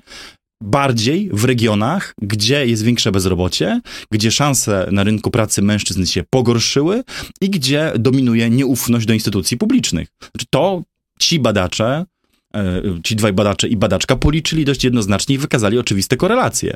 I teraz, jeżeli mamy dwie partie, z których e, jedna będzie jakoś przynajmniej zauważać ten niepokój mężczyzn, nawet jeżeli na prawdziwe problemy dając fałszywe odpowiedzi, i drugą, która w, w oczywisty sposób mówi, że albo tych problemów nie ma, albo są one śmieszne, albo nie warte uwagi, to nie sposób moim zdaniem dziwić się, dlaczego mężczyźni y, wybierają tę pierwszą. Ale zarazem raz jeszcze, to i tutaj oddaję ci głos, jest kwestia komunikacji. Dziś młody mężczyzna, nie tylko w Polsce, ale w dużej części państw e, rozwiniętych, gdy otwiera okienko przeglądarki internetowej, jakąś aplikację social mediową, czy zwyczajnie e, swój telefon i internetowy czat, właściwie nie ma szans trafienia na e, opowieści, które z jednej strony traktują go serio, fair, mm, w sposób pozbawiony wyższości, a zarazem mają jakiś propaństwowy, egalitarny, lewicowy, socjaldemokratyczny komponent. Tego po prostu nie ma. I ja o tym tak naprawdę, tu wracamy do przyczyny całej dyskusji, o tym tak naprawdę pisałem, że sukces różnego rodzaju influencerów e, i bohaterów sfery internetowej w Polsce, e, którzy zrobili wielką karierę przede wszystkim dzięki wielkiej, wielkiemu uznaniu, poparciu i mm, fanbazie zbudowanej na mężczyznach, wynika z tego, że i tak nie ma żadnej alternatywy. A środowiska lewicowe czy progresywne, moim zdaniem nie przez przypadek, a wręcz w sposób świadomy, zaniedbały komunikację internetową na tym odcinku i dzisiaj zbierają owoce tego, co same zasiały te 10, 12, 15 lat temu, stwierdzając otwarcie, że oni do żadnych facetów się adresować nie będą, a przestrzenie takie jak um, polityka międzynarodowa, sport, popkultura, gry wideo albo będą bagatelizować, albo będą traktować jako przestrzeń, która domaga się najpierw krytycznej analizy dyskursu z punktu widzenia teorii genderowych, czyli najpierw domaga się pewnego rodzaju dekonstrukcji, a dopiero potem ewentualnie mówienia o niej. W tak, oczywi- w tak, w tak sformułowaną lukę w oczywisty sposób weszli inni i to ta, moim zdaniem, nierównowaga w przestrzeni komunikacyjnej powoduje, że mężczyźni w tych konserwatywnych wzorcach się utwierdzają, nie ma kto ich z nich e, wyrwać i stronią od polityki lewicowej. Nigdy nie było moim przesądem, znaczy nigdy nie było moim przekonaniem, że y, program na przykład budownictwa komunalnego, bardziej progresywnych podatków, y, transportu zbiorowego, czystszego środowiska, inwestycji przemysłowych i wielu rzeczy, które proponuje dzisiaj na świecie i w Polsce lewica jest w jakiś sposób dla mężczyzn dyskryminujący. Nigdy tego nie mówiłem, ani nigdy też nie twierdziłem, że potrzeba jakiegoś specjalnego, odrębnego programu. Moim zdaniem czasami wystarczy ich po prostu y, nie obrażać. I zgadzam się z tobą, że ja również nie byłbym rzecznikiem e, karty praw mężczyzn czy Międzynarodowej Deklaracji Praw Mężczyzn, jak i e, bardzo przestrzegałbym mężczyzn przed tym, żeby już się zapisywać do udziału w Operation Olympics. Um, nawet się na końcu języka mam argument, który może być źle przyjęty, że byłoby to jakoś mało męskie. E, I Daj se, powiedz Przygotowując to. się mm, do tego programu, natknąłem się na naprawdę ciekawe słowa, że to, co dzisiaj wielu nazywa toksyczną męskością, w wielu przypadkach powinno raczej być nazywane odwagą. Czy wiesz, kto to powiedział? Nie wiem. Sławoj Żyżek. I, mm, Oczywiście, i dał on przykład, że dla niego mm, doskonałym przykładem tak rozumianej męskości i najlepszym, jaki istnieje w literaturze, e, była Antygona była kobieta. Bo powiedział, to są dokładnie te cechy, które próbuje się wyrugować. Asertywność, niezależność, odwagę, pójście wbrew opinii większości, pójście wbrew opinii władzy i tak dalej. I zresztą rodaczka Sława Jarzyszka, Alenka Żupancic powiedziała, to co sławicie, to nie są cechy kobiece, wy je tak nazywacie. Ale ja, jako kobieta, wam mówię, to nie są cechy kobiece, to jest konformizm. Bardzo często chwalicie konformizm i sprzedajecie go jako kobiecość, ale to nie jest komplement dla kobiet i to nie jest dobry program dla mężczyzn. I moim zdaniem bardzo wiele z cech, które nazywamy odruchowo konserwatywnymi, czy przymiotów, właśnie takich jak asertywność, jak fizyczna siła, jak niezależność, jak pewien stoicyzm wobec wyzwań losu, same w sobie nie powinny być rozważane, nie powinny być rozważane w oderwaniu od konkretnych sytuacji, konkretnych zastosowań. Odwaga czy lojalność mogą służyć złej sprawie. Odwaga i lojalność mogą służyć najlepszej sprawie. Ja tylko powiem, że jeżeli nie mamy siły, odwagi, asertywności, tych wszystkich cech, to żadnej dobrej sprawie nie będziemy w stanie służyć. I tak, trzeba mieć zdolność do podejmowania ryzyka i wchodzić w zachowania ryzykowne, żeby zorganizować strajk albo żeby zablokować nielegalną eksmisję. Trzeba mieć fizyczną siłę, kiedy paru bandytów zaczepia słabszego. I nie ma w pobliżu policjanta. Ktoś musi stanąć w jego obronie. Ktoś powinien stanąć w jego obronie. Bardzo wielu z tych chłopaków, którzy dzisiaj są tak sfrustrowani, nienawidzą męskości i tak dalej, są ofiarami nie tylko mężczyzn, którzy się nad nimi znęcali. Są ofiarami mężczyzn, którzy nie mieli odwagi i siły i przyzwoitości, żeby im pomóc. I to samo z kobietami. Jest bardzo wiele kobiet, które nie miały w swoim życiu mężczyzny, który stanąłby na wysokości zadania, kiedy potrzebny był człowiek przyzwoity i silny i dobry. A nie słaby, nie skupiony na sobie, nie egoistyczny, nie toksyczny. I mogę tą listę cech stereotypowo uznawanych za męskie, ale przecież bardzo często również będących cechami kobiet e, mnożyć. E, ale powiem tylko tyle. E, nie chciałbym, żebyśmy, i tu ekstrapoluję to, co powiedziała Alenka Żupancic, żebyśmy walcząc z jakąś chimerą męskości te cechy pogrzebali, a e, intronując jakąś fałszywą chimerę kobiecości, e, zaczynali sławić ich e, przeciwieństwa. Widzimy tego już dość dużo w przestrzeni publicznej, gdzie pozytywne cechy są, są poniżane, tak u mężczyzn, jak i u kobiet, a folgowanie sobie, a egoizm, a bycie chytrym, sprytnym, występnym jest na różne sposoby obłaskawiane i chwalone i nie chciałbym, żeby tego było więcej. A mm, jeśli chodzi o tą warstwę komunikacyjną, to mogę tylko powiedzieć tyle. Um, partia polityczna przekonuje do siebie, pokazując swój program i argumentując za nim, ale robi to również poprzez 100 tysięcy wypowiedzi, gestów, symboli. I jest według mnie kwestią zbiorowej mądrości że ludzie oceniają programy, nie, partie nie tylko na podstawie programów, ale także na podstawie tego wszystkiego, co jest dookoła. Bo wiecie, PiS nie miał w programie Lex TVN. PiS nie miał w programie Lex Czarnek, PiS nie miał w programie likwidacji merytokrytycznego doboru kadr, PiS nie miał w programie e, zaostrzenia ustawy antyaborcyjnej. A jednak to były najważniejsze rzeczy, które sprawiły, że stracił władzę. Kierowanie się samym tylko programem byłoby naiwne. Chociażby partie skrajne nie zapisują w swoich programach i statutach rzeczy, za które mogłyby być zdelegalizowane. Nie, trzeba widzieć wszystko, trzeba rozumieć kontekst. I jeżeli ludzie tkwią w układzie, w którym tyle razy słyszeli zamknij mordę, to umieją czytać między wierszami i wiedzą, czego się mogą spodziewać. Więc według mnie, tak jak trzeba podejść do tego, co mówią kobiety, do ich pretensji, do ich krzywdy, do niesprawiedliwości, której spotyka nadal, mimo całego postępu, który się dokonał, tak trzeba posłuchać tego, co mówią mężczyźni. Obydwa typy mężczyzn dotkniętych resentymentem, o których wspomniałem. A skąd o tym wiem? Bo wśród słuchaczy tego podcastu, wśród członków klubów tego podcastu, wśród ludzi, z którymi rozmawiamy na Discordzie, wśród ludzi, którzy przychodzą na spotkania z nami, są przedstawiciele obydwu tych typów. Są ci, którzy mówią, tak, ja ja się nawet wpisywałem w ten stereotyp. Eee, I opowiada o tym, tak, piwo, pornografia, bitcoin. Tak, miałem, yy, mówi ten człowiek taki moment, ale zobaczyłem, że jest inna droga.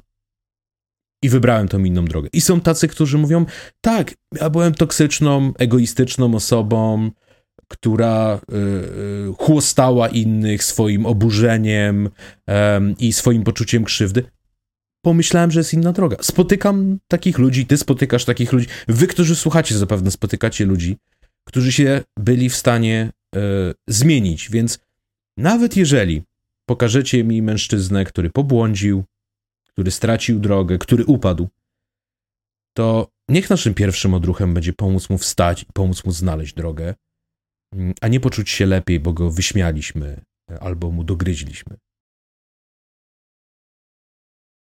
A skoro e, przy e, tych, których globalizacja skrzywdziła i tych, którzy wyszli na niej lepiej o globalnych nierównościach i o tych, jak pewne zjawiska napędzają kontynentalny wręcz resentyment mówimy, to przechodzimy do tematu protestu y, rolników. Wbrew pozorom, wbrew pozorom to moje przejście wcale nie jest takie nie, wcale takie trudne, czy takie um,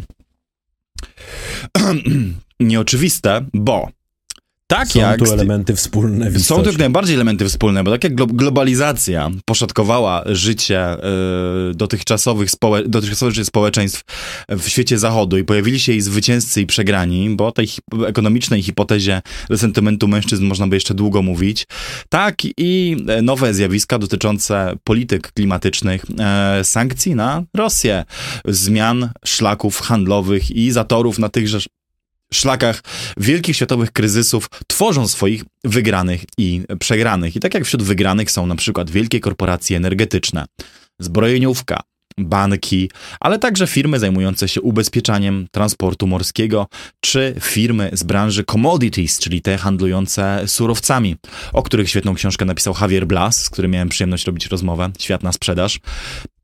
To wśród przegranych wyłaniają się e, rolnicy. I to rolnicy nie w tym najbiedniejszych regionach świata, ale ci właśnie w najzamożniejszych.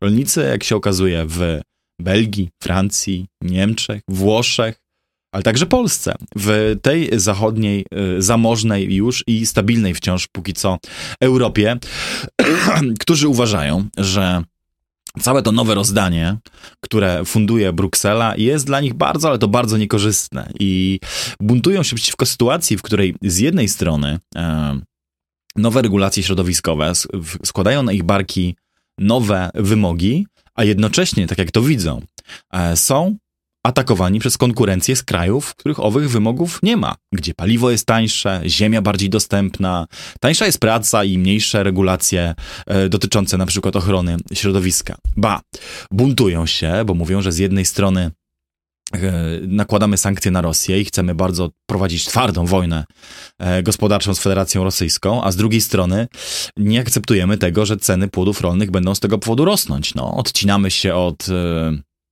nawozów, które przy, przypływały do Europy, przyjeżdżały do Europy z Białorusi i Rosji. Benzyna drożeje, zmieniamy e, całe mechanizmy dostarczania gospodarce energii, a chcemy, mówię tu my, ci konsumenci, by te ceny żywności były tanie. Tą tanią żywność zapewnia nam z kolei import z Ukrainy. Rolnicy, z, trudno im się dziwić, są z tego powodu wściekli, no bo oni już cenowo z Ukrainą konkurować nie mogą, e, a ich państwa, ich rządy i Komisja Europejska zdaje się ich w tym nie bronić. W, jak to widzą, źle pojętym geście solidarności z Ukrainą, dopuszczając do niekontrolowanego zalewania Europy, czy to nabiałem, jajkami, produktami z mlecznymi, zbożem, owocami yy, i wieloma innymi produktami, które pchają w dół ceny ich, yy, ich produktów tych europejskich właśnie e, rolników. No i wreszcie pojawiają się też przekonania, że z każdym kolejnym rokiem będzie gorzej, bo kolejne umowy, kolejne regulacje, kolejne um, pomysły wycofywania dopłat na przykład do paliw będą czyniły to e, europejskie rolnictwo jeszcze mniej konkurencyjne. Ma presja na to, by wpuścić do e, Unii Europejskiej Ukrainę także z całą pewnością tym dotychczas uprzywilejowanym rolnikom ze wspólnoty nie pomoże. Wszystko to generuje wielkie napięcia i tu już ci oddam Marcinie głos, które widzimy i pod Paryżem, i w Antwerpii, i pod Brukselą, no i oczywiście na polskich granicach, o czym mówiliśmy kilkukrotnie, w Rumunii, Grecji, Włoszech, na Korsyce nawet i w całym, w całej, całej wręcz Europie. Co tu się dzieje? No, pierwotnie najwięcej mówiono na temat Francji, ale ani nie dlatego, że tam się zaczęło, ani nawet nie dlatego, że te protesty francuskie są w jakiś sposób szczególne, bo one ewidentnie mają wspólny mianownik z niemieckimi, belgijskimi, rumuńskimi czy litewskimi. E, tylko po prostu dlatego, że we Francji było one najbardziej póki co widowiskowe, co jak sądzę wynika z francuskiej kultury, albo jak to woli, antykultury protestu, która pewnie ciągnie się całą drogę wstecz do średniowiecznych, e, średniowiecznej żakerii mm, i do głębokiego przekonania, że prawa zdobywa się w walce i jak nie ma zerwanych płyt chodnikowych, rozlanej gnojówki, jak nie było bijatyki z policją i żandarmerią, jak nie ma blokad autostrad i prób forsowania budynku merostwa, to co to był za protest? No on musi być w jakiś sposób dotkliwy dla ludzi, którzy mają władzę, żeby był skuteczny ale mimo, że on jest dotkliwy nie tylko dla ludzi władzy, ale dla ludzi w ogóle, prawda? No chociażby blokowanie dróg przecież utrudnia wszystkim życie. To przytłaczająca większość, ponad 80% Francuzów mówi, że ten protest e, popiera i co ciekawe, nawet e, w ramach e, obozu prezydenckiego, przeciwko któremu ten protest jest skierowany, grubo ponad 60% Francuzów również twierdzi, że um, uważa, że rolnicy mają słuszność. No więc co wywołało tego rodzaju y, emocje? No powiedziałbym, że z jednej strony faktycznie mamy do czynienia z tym, co powiedziałeś, tworząc pewną paralelę z mężczyznami. To jest lęk przed deklasacją. Byliśmy rolnikami, rolnikami nawet zamożnymi, dobrze sobie radzącymi, niemieckim Bauerem, e, francuskim czy holenderskim rolnikiem. Teraz boimy się, że nasze dzieci za 20 lat nie będą miały na czym gospodarzyć. Nie po prostu nie będziemy im mieli czego przekazać. Jest to również opór przeciwko, nazwijmy to, dużej i małej globalizacji. Małą globalizacją nazwę tutaj Unię Europejską, czyli rolnicy powiadają, wolny handel nawet wewnątrz Unii już bije e, w nasze interesy, choć nie tak bardzo jak ten e, spoza Unii, o czym za chwilę, ale przede wszystkim mamy wyśrubowane normy ekologiczne i cały szereg biurokratycznych zasad, które musimy przestrzegać, które są ze stratą, są narzucane ze stratą dla naszego rolnictwa, a równocześnie, i tu przechodzę do dużej globalizacji, importujemy z Ameryki Południowej, importujemy z krajów europejskich pozaunijnych, takich jak e, Ukraina. No jeżeli zboża mm, mm, rynek unijny przyjął 200 razy tyle, co przed wojną, a kukurydzy 300 razy tyle, no to daje to jakieś wyobrażenie, mm, że mamy tutaj do czynienia po prostu z rewolucją, a przecież jednocześnie wzrosły ceny energii, e, jednocześnie wzrosły różne podatki, jednocześnie bardziej wyostrzone zostały normy, zaczynamy rozumieć, w jakich realiach ci rolnicy działają. No i teraz mm, jeszcze mają do czynienia z sytuacją już kompletnie rozpaczliwą, gdzie na nich narzuca się te wszystkie potężne, wyśrubowane normy, zabiera im się różliczne ułatwienia, na przykład pod, zabiera im się mm, ulgę podatkową na olej napędowy, a jednocześnie e, eksporter brazylijski, chilijski czy ukraiński, który nie spełnia tych norm, może swoje płody rolne do mm, Europy eksportować, e, no, co w prostej linii będzie prowadziło do tego, że z rolnictwem, że zacytuję mm, stanowisko francuskiej partii socjalistycznej, z rolnictwem zrobimy to samo, co z przemysłem. Tak jak zamordowaliśmy budowaliśmy nasz przemysł, bo fabryki miały iść do Malezji, e, do Indonezji, do Meksyku, do Chin. Tak za chwilę zamordujemy swoje rolnictwo. Mm, no i tu jeszcze mm, mamy do czynienia z mm, absolutnie powiązanym z tym oczekiwaniem rolników, że będzie więcej protekcjonizmu, że będzie więcej regulacji cen, że będzie większe zaangażowanie państwa. A zatem mamy do czynienia ze zwrotem, który na poziomie francuskim już poskutkował tym, że Francja sprzeciwiła się podpisaniu umowie o y, wolnym handlu z krajami Mercosur, z krajami y, latynoamerykańskimi y, i że premier i minister gospodarki na razie dookoła, no ale już zapowiadają kolejne posunięcia natury y, protekcjonistycznej, y, a to w jakiś sposób przypomina mi w ogóle taki cały serial akurat we Francji, gdzie interes narodowy się zderza z globalizacją. E, zarówno małą unijną, jak i dużą. E, przykład imigracji, gdzie minister Darmanin powiedział, no jeżeli faktycznie nasza ustawa migracyjna jest sprzeczna z prawem unijnym, to trudno, będziemy łamać prawo unijne. Mm, czy kiedy pojawiło się zagadnienie mm, tego, że przestało się wymagać w unijnych instytucjach znajomości języka francuskiego, prawda? No skoro globalizacja, to po co dwa języki? No niech angielski nam wystarczy. Przeciwko temu też e, wierzgnęli. Mm, a zatem według mnie obserwujemy kolejny ruch deglobalizacyjny. No tak, no bo kwestionujący globalizację w jakimś odcinku, no bo oczywiście, wiesz, no nie bądźmy też tacy naiwni. Tym samym e, rolnikom, czy tym samym farmerom globalizacja odpowiada w innych ich wymiarach, tak? Technologii, importu, na przykład e, tańszych maszyn, albo nowych rynków zbytu, e, czy otwarcia się na, e, na, migra na, migracyjną siłę roboczą. Zaznaczmy, że sektor agro jest raczej mm, sektorem, w którym się, czy przetwórczy także, albo sadownictwo w Polsce i w twoim rodzinnym województwie łódzkim jest raczej sektorem tradycyjnie najbardziej otwartym na e, import, e, powiem brzydko, przepraszam, siły roboczej i jej e, inkorporowanie oraz spijanie z tego tytułu też nadwyżek. No, to są dowody anegdotyczne oczywiście, ale e, nie bez powodu chodzą po Polsce już legendy o tym, że są powiaty, gdzie ani jeden Polak nie pracuje w sadownictwie czy w przetwórstwie. Być może z tym, że ani jeden to trochę przesada, ale na pewno e, nie jest przypadkiem, że już i przed wojną e, w tych e, regionach Polski, gdzie żyje się z sadownictwa, odsetek obcokrajowców nie wiedzieć czemu był wysoki. Więc z tą, z tą globalizacją to no, sprawa tak, jest... zbieranie jabłek we Francji, nie? Bo czy prawdopodobnie będzie tam jeden Francuz właściciel. Tak, no więc tą globalizacją, no wiesz, ale Amerykanie nie mają inaczej, wiesz, no też, też jest trochę tak, że e, Amerykanie z takiego big agro głosują na republikanów e, z powodu wartości kulturowych czy niskich podatków, ale zarazem bardzo by nie chcieli tej republikańskiej wersji reformy, e, reformy migracyjnej właśnie. No, więc z tą globalizacją to jest trochę bardziej skomplikowane, bo e, widzimy, że jak w każdym sektorze są plusy i są e, minusy. Ale dobrze, dobrze też to, ten paradoks pokazuje to, że w ruchu e, protestujących kierowców czy e, rolników no, byli obecni bardzo mocno, zresztą przedstawiciele Konfederacji. Tam też jest bardzo czytelne napięcie tak, pomiędzy tym, że chcemy i wolnego rynku, i protekcjonizmu państwowego. No, chcemy, żeby, był, żeby rynek był maksymalnie zderegulowany dla naszej korzyści, ale oczywiście, żeby ten sam rynek był obwarowany bardzo ścisłymi regulacjami, by nie zagrażali nam e, konkurenci po prostu spoza e, granic e, Polski czy UE. I mówię to tylko z delikatnym przekąsem, bo oczywiście taka postawa w gruncie rzeczy jest na jakimś elementarnym poziomie bardzo racjonalna. No, każdy by chciał, e, żeby państwo chroniło jego działkę czy jego branżę, a nie pomagało jego szczególnie zagranicznej konkurencji. Tu nie ma nic jakoś specjalnie szokującego. Um, My dzisiaj też widzimy po prostu, że mm, jednym z też mechanizmów napędzających ten, ten kryzys w Europie jest, są skutki inflacji.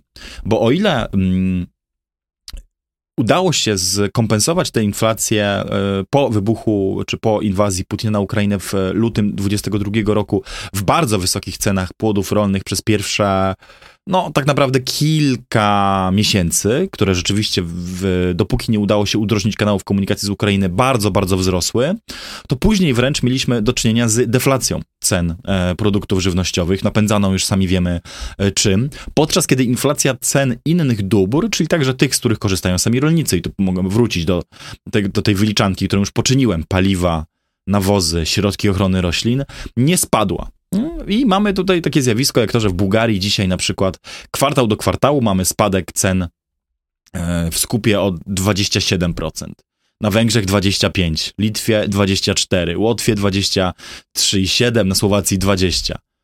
Nie wiedzieć, czemu sami sąsiedzi Ukrainy przodują w tej liście, prawda? Jak, jak to się mogło wydarzyć, że tam ceny w skupie e, kluczowych produktów, tu mamy na przykład e, mleko, czy pszenice tak? spadły tak bardzo na przestrzeni, na przestrzeni tego roku, a Ale inflacja tylko dodam, nie, tu, nie spadła. Przepraszam, zobacz jak ta fala przeszła, to znaczy jak polscy rolnicy protestowali, no to na zachodzie często słyszało się ton, a, czyli tak chcecie pomagać Ukrainie. Jak ten problem doszedł do ich granic i do ich rolników, to teraz, no ale przecież oczywistą jest sprawą, że odrobina protekcjonizmu to racjonalna polityka. A oczywiście i teraz nagle, no będę przez chwilę złośliwy, teraz nagle Komisja Europejska też stwierdza, że z jednej strony chce przedłużyć ruch bezcłowy do, y, o ile dobrze pamiętam, jesieni 25 roku już, tak, ale zarazem y, szybciutko pod wpływem tych protestów wprowadza wyjątki i specjalne procedury. No teraz się okazuje, że jeżeli import jakichś produktów z Ukrainy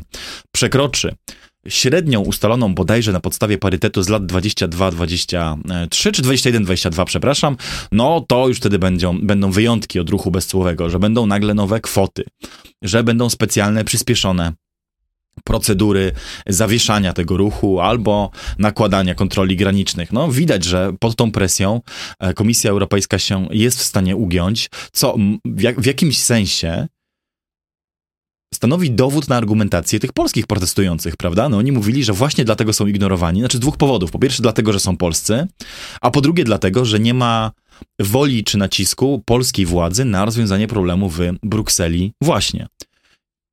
Widać po wydarzeniach ostatnich tygodni, że być może w jednej i drugiej e, sprawie mieli tutaj rację. A jeszcze tylko jedno powiem. E, nie wiem, ile czasu e, wykorzystałem, ale póki pamiętam, to skorzystam. Powiem jeszcze jedno. Śmiało. dominuje, dominuje przecież takie przekonanie, że to największa, i tu kładę duży cudzysłów, warcholstwo to przecież Polska i tradycje samoobrony, że to u nas ci rolnicy i kierowcy w jakiś skandaliczny zupełnie sposób blokują granice. No nie będziemy cytowali słów, które tu cytowaliśmy yy, Pawła Kowala i tam naszych kolegów dziennikarzy yy, o kierowcach i rolnikach sprzed zaledwie paru tygodni. Tymczasem wystarczyło właściwie parę dni Francuzom, Belgom i Niemcom, żeby zostawić wszystkie polskie protesty e, od 24 lutego 2022 roku głęboko w tyle. Tu nagle jest, żeby to Państwu unaocznić, Wam unaocznić, bo przecież nie wszyscy, którzy nas słuchają, śledzą na bieżąco protesty rolnicze. Z jakiegoś powodu też o nich mówimy, żeby e, w tej polskiej debacie zdominowanej przez wojny kulturowe i i wojnę płci też pojawiły się jakieś tematy dotyczące naprawdę bazy, a nie tylko nadbudowy, to tylko powiem, że pojawiają się takie e, pomysły na protesty jak e, wyrzucanie śmieci, e, ziemniaków i odchodów, czy też nawozu pod budynki merostw we Francji, siedzibę lokalnych władz, tak by zablokować wyjazdy w ogóle z parkingów, czy wyjazdy z tych gmachów publicznych, obalanie pomników i palenie śmierdzących ognisk pod budynkami urzędowymi w Brukseli. Blokady dróg i próby blokad największych portów i największych targów e, rolniczych w całej Europie E, północnej, no, w Belgii, e, podejmowano takie próby, żeby największe europejskie porty zablokować, to przeciwko czemu trudno się dziwić, bardzo, bardzo mocno władza e, protestuje. Blokady dróg, no to już mówiłem, i wiele innych, wiele innych środków, które, mm, które, które, jak powiedziałem, kazałyby się namyślić nad tym, czy to rzeczywiście naprawdę polscy rolnicy byli aż takimi wielkimi chuliganami, jak chciały przedstawiać ich media w naszym kraju, nie zawsze polskie, zaznaczmy, ale media w naszym kraju, czy jest dokładnie odwrotnie. To yy, u nas te protesty przebiegały stosunkowo łagodnie w porównaniu do tego, co niejako właściwie yy, natychmiast, yy, gdy sytuacja zrobiła się nagląca, yy, zrobili rolnicy belgijscy, francuscy, niemieccy i yy, włoscy. No ja bym do tej wyliczanki jeszcze dodał, że rolnicy francuscy nie mieli problemu z tym, żeby napadać na Bogu ducha winnych hiszpańskich kierowców, którzy po prostu wieźli mm, e, produkty rolne do Francji e, czy przez Francję, wykonując swoją e, pracę, a byli atakowani, a wszystko to, co wieźli, było wyrzucane na drogę, było niszczone. Mm, co jest formą protestu no już zagrażającą w przypadku takiej konfrontacji też e, zdrowiu czy życiu ludzi. Zresztą dwie osoby zginęły, co prawda nie w wyniku walk z policją i żandarmerią tym razem, tylko w wyniku wypadków, mm, ale 91 osób zostało aresztowanych i to przy wyraźnym wskazaniu Ministerstwa Spraw Wewnętrznych, aby raczej unikać aresztowań. To znaczy, że naprawdę już aresztowano tych, co do których nie było absolutnie żadnej innej możliwości, żeby ich powściągnąć. Natomiast nie chciałbym, żeby to wszystko, co tutaj mówimy, mm, umocniło takie wrażenie, które zapewne jest, ono też trochę jest wspólne z tym, co mówiliśmy wcześniej na temat mężczyzn, że jakże łatwo byłoby teraz powiedzieć, że po jednej stronie ci, którzy są mili, wykształceni, światli, chcą więcej współpracy międzynarodowej, chcą więcej wolnego handlu, chcą y, ekologicznych przemian, a z drugiej strony wulgarni, brutalni, pijani chłopi w gumofilcach, którzy nic z tego nie rozumieją, chcą się tylko nażreć i jeszcze wyrzucają gnojówkę. Ja nie mam takiego Otóż... wrażenia po naszej rozmowie. Ale ja wyprzedzająco antycypuję pewną krytykę, która może się pojawić. Więc e, chociaż myślę, że zupełnie inna się pojawi, ale e, to, żeby tylko rozbroić wyprzedzająco ten e, argument, powiem tak. Rolnicy podnoszą bardzo dużo bardzo racjonalnych argumentów, chociażby zwracając uwagę, i to już dotyczy nie tylko ich i ich branży, ale nas wszystkich. Oni mianowicie argumentują, że polityka, która obecnie została przyjęta w ten czy w inny sposób, ale doprowadzi do tego, że działalność rolna przestanie być w Europie opłacalna. Jeżeli przestanie być opłacalna, jeżeli ym, gospodarstwa rolne będą masowo bankrutować, to staniemy się uzależnieni od importu żywności. Czyli Europa, Unia Europejska, która jest na papierze samowystarczalna żywieniowo, przestanie taką być przez decyzje polityczne. Wtedy, po pierwsze, musimy się liczyć z tym, że rażąco obniżymy naszą efektywność negocjacyjną e, względem tych wszystkich partnerów, od których będziemy tą żywność kupować. Znaczy, prosimy się o to, żeby któregoś dnia powstał jakiś żywieniowy OPEC, który na zasadzie kartelu powie: Teraz to jeszcze wy, jako Unia, jesteście bardzo bogaci, macie bardzo silny na nas wpływ. Ale tak nie musi być za 30 lat, tak nie musi być za 50 lat. Naprawdę powinniśmy zacząć o tym myśleć. Taktyka, którą Unia w tym momencie rozważa, to znaczy żeby nie było obchodzenia norm ekologicznych, to my po prostu narzucimy te normy dostawcom z Chile, Brazylii, Argentyny, Ukrainy i tak dalej. A jak nie będą ich spełniać, to im narzucimy dodatkowe podatki. Może się okazać o tyle nieefektywna, że oni po prostu przeniosą cenę tychże dodatkowych opłat na końcowego nabywcę. A w kogo najmocniej uderza wzrost cen żywności? W najuboższych.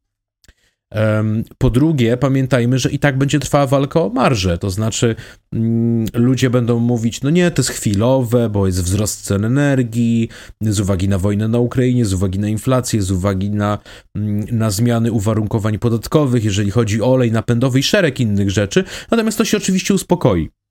No tylko ci, którzy sprzedają, pilnują swoich marsz, no i wcale nie będą natychmiast obniżać cen w momencie, kiedy problemy, o których mówimy, się uspokoją. Widzimy to chociażby po cenie chleba. No i wreszcie jest kwestia tego, co we Francji zwykło nazywać suwerennością żywieniową, a my to nazwijmy po prostu bezpieczeństwem żywieniowym. To znaczy, państwo musi być w stanie się samo wyżywić. Na przykład na okoliczność wojny, na okoliczność zerwania łańcuchów dostaw. Widzimy, co się dzieje chociażby.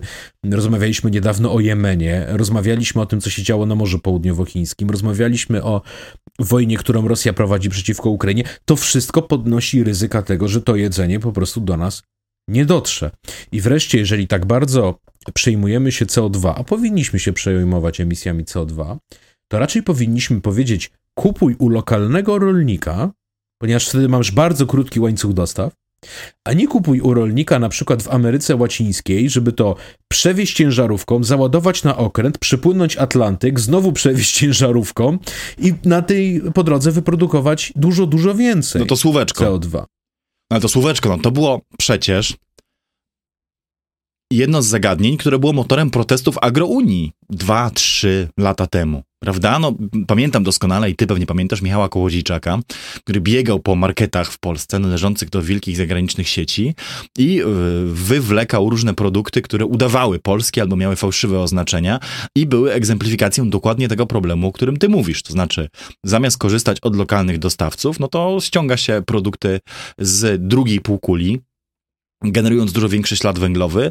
a tych z kolei lokalnych dostawców, to jest zjawisko też oczywiście nie tylko typowe dla Polski, bo są takie świetne badania robione na wielkich sieciach marketów, także i w Stanach Zjednoczonych, ale trzymamy się Polski na chwilę, tych lokalnych dostawców się z kolei dusi poprzez swoją wielką przewagę konkurencyjną wynikającą z możliwości składania olbrzymich zamówień i dławienia cen e, od takiego detalisty e, w dół po prostu, tak?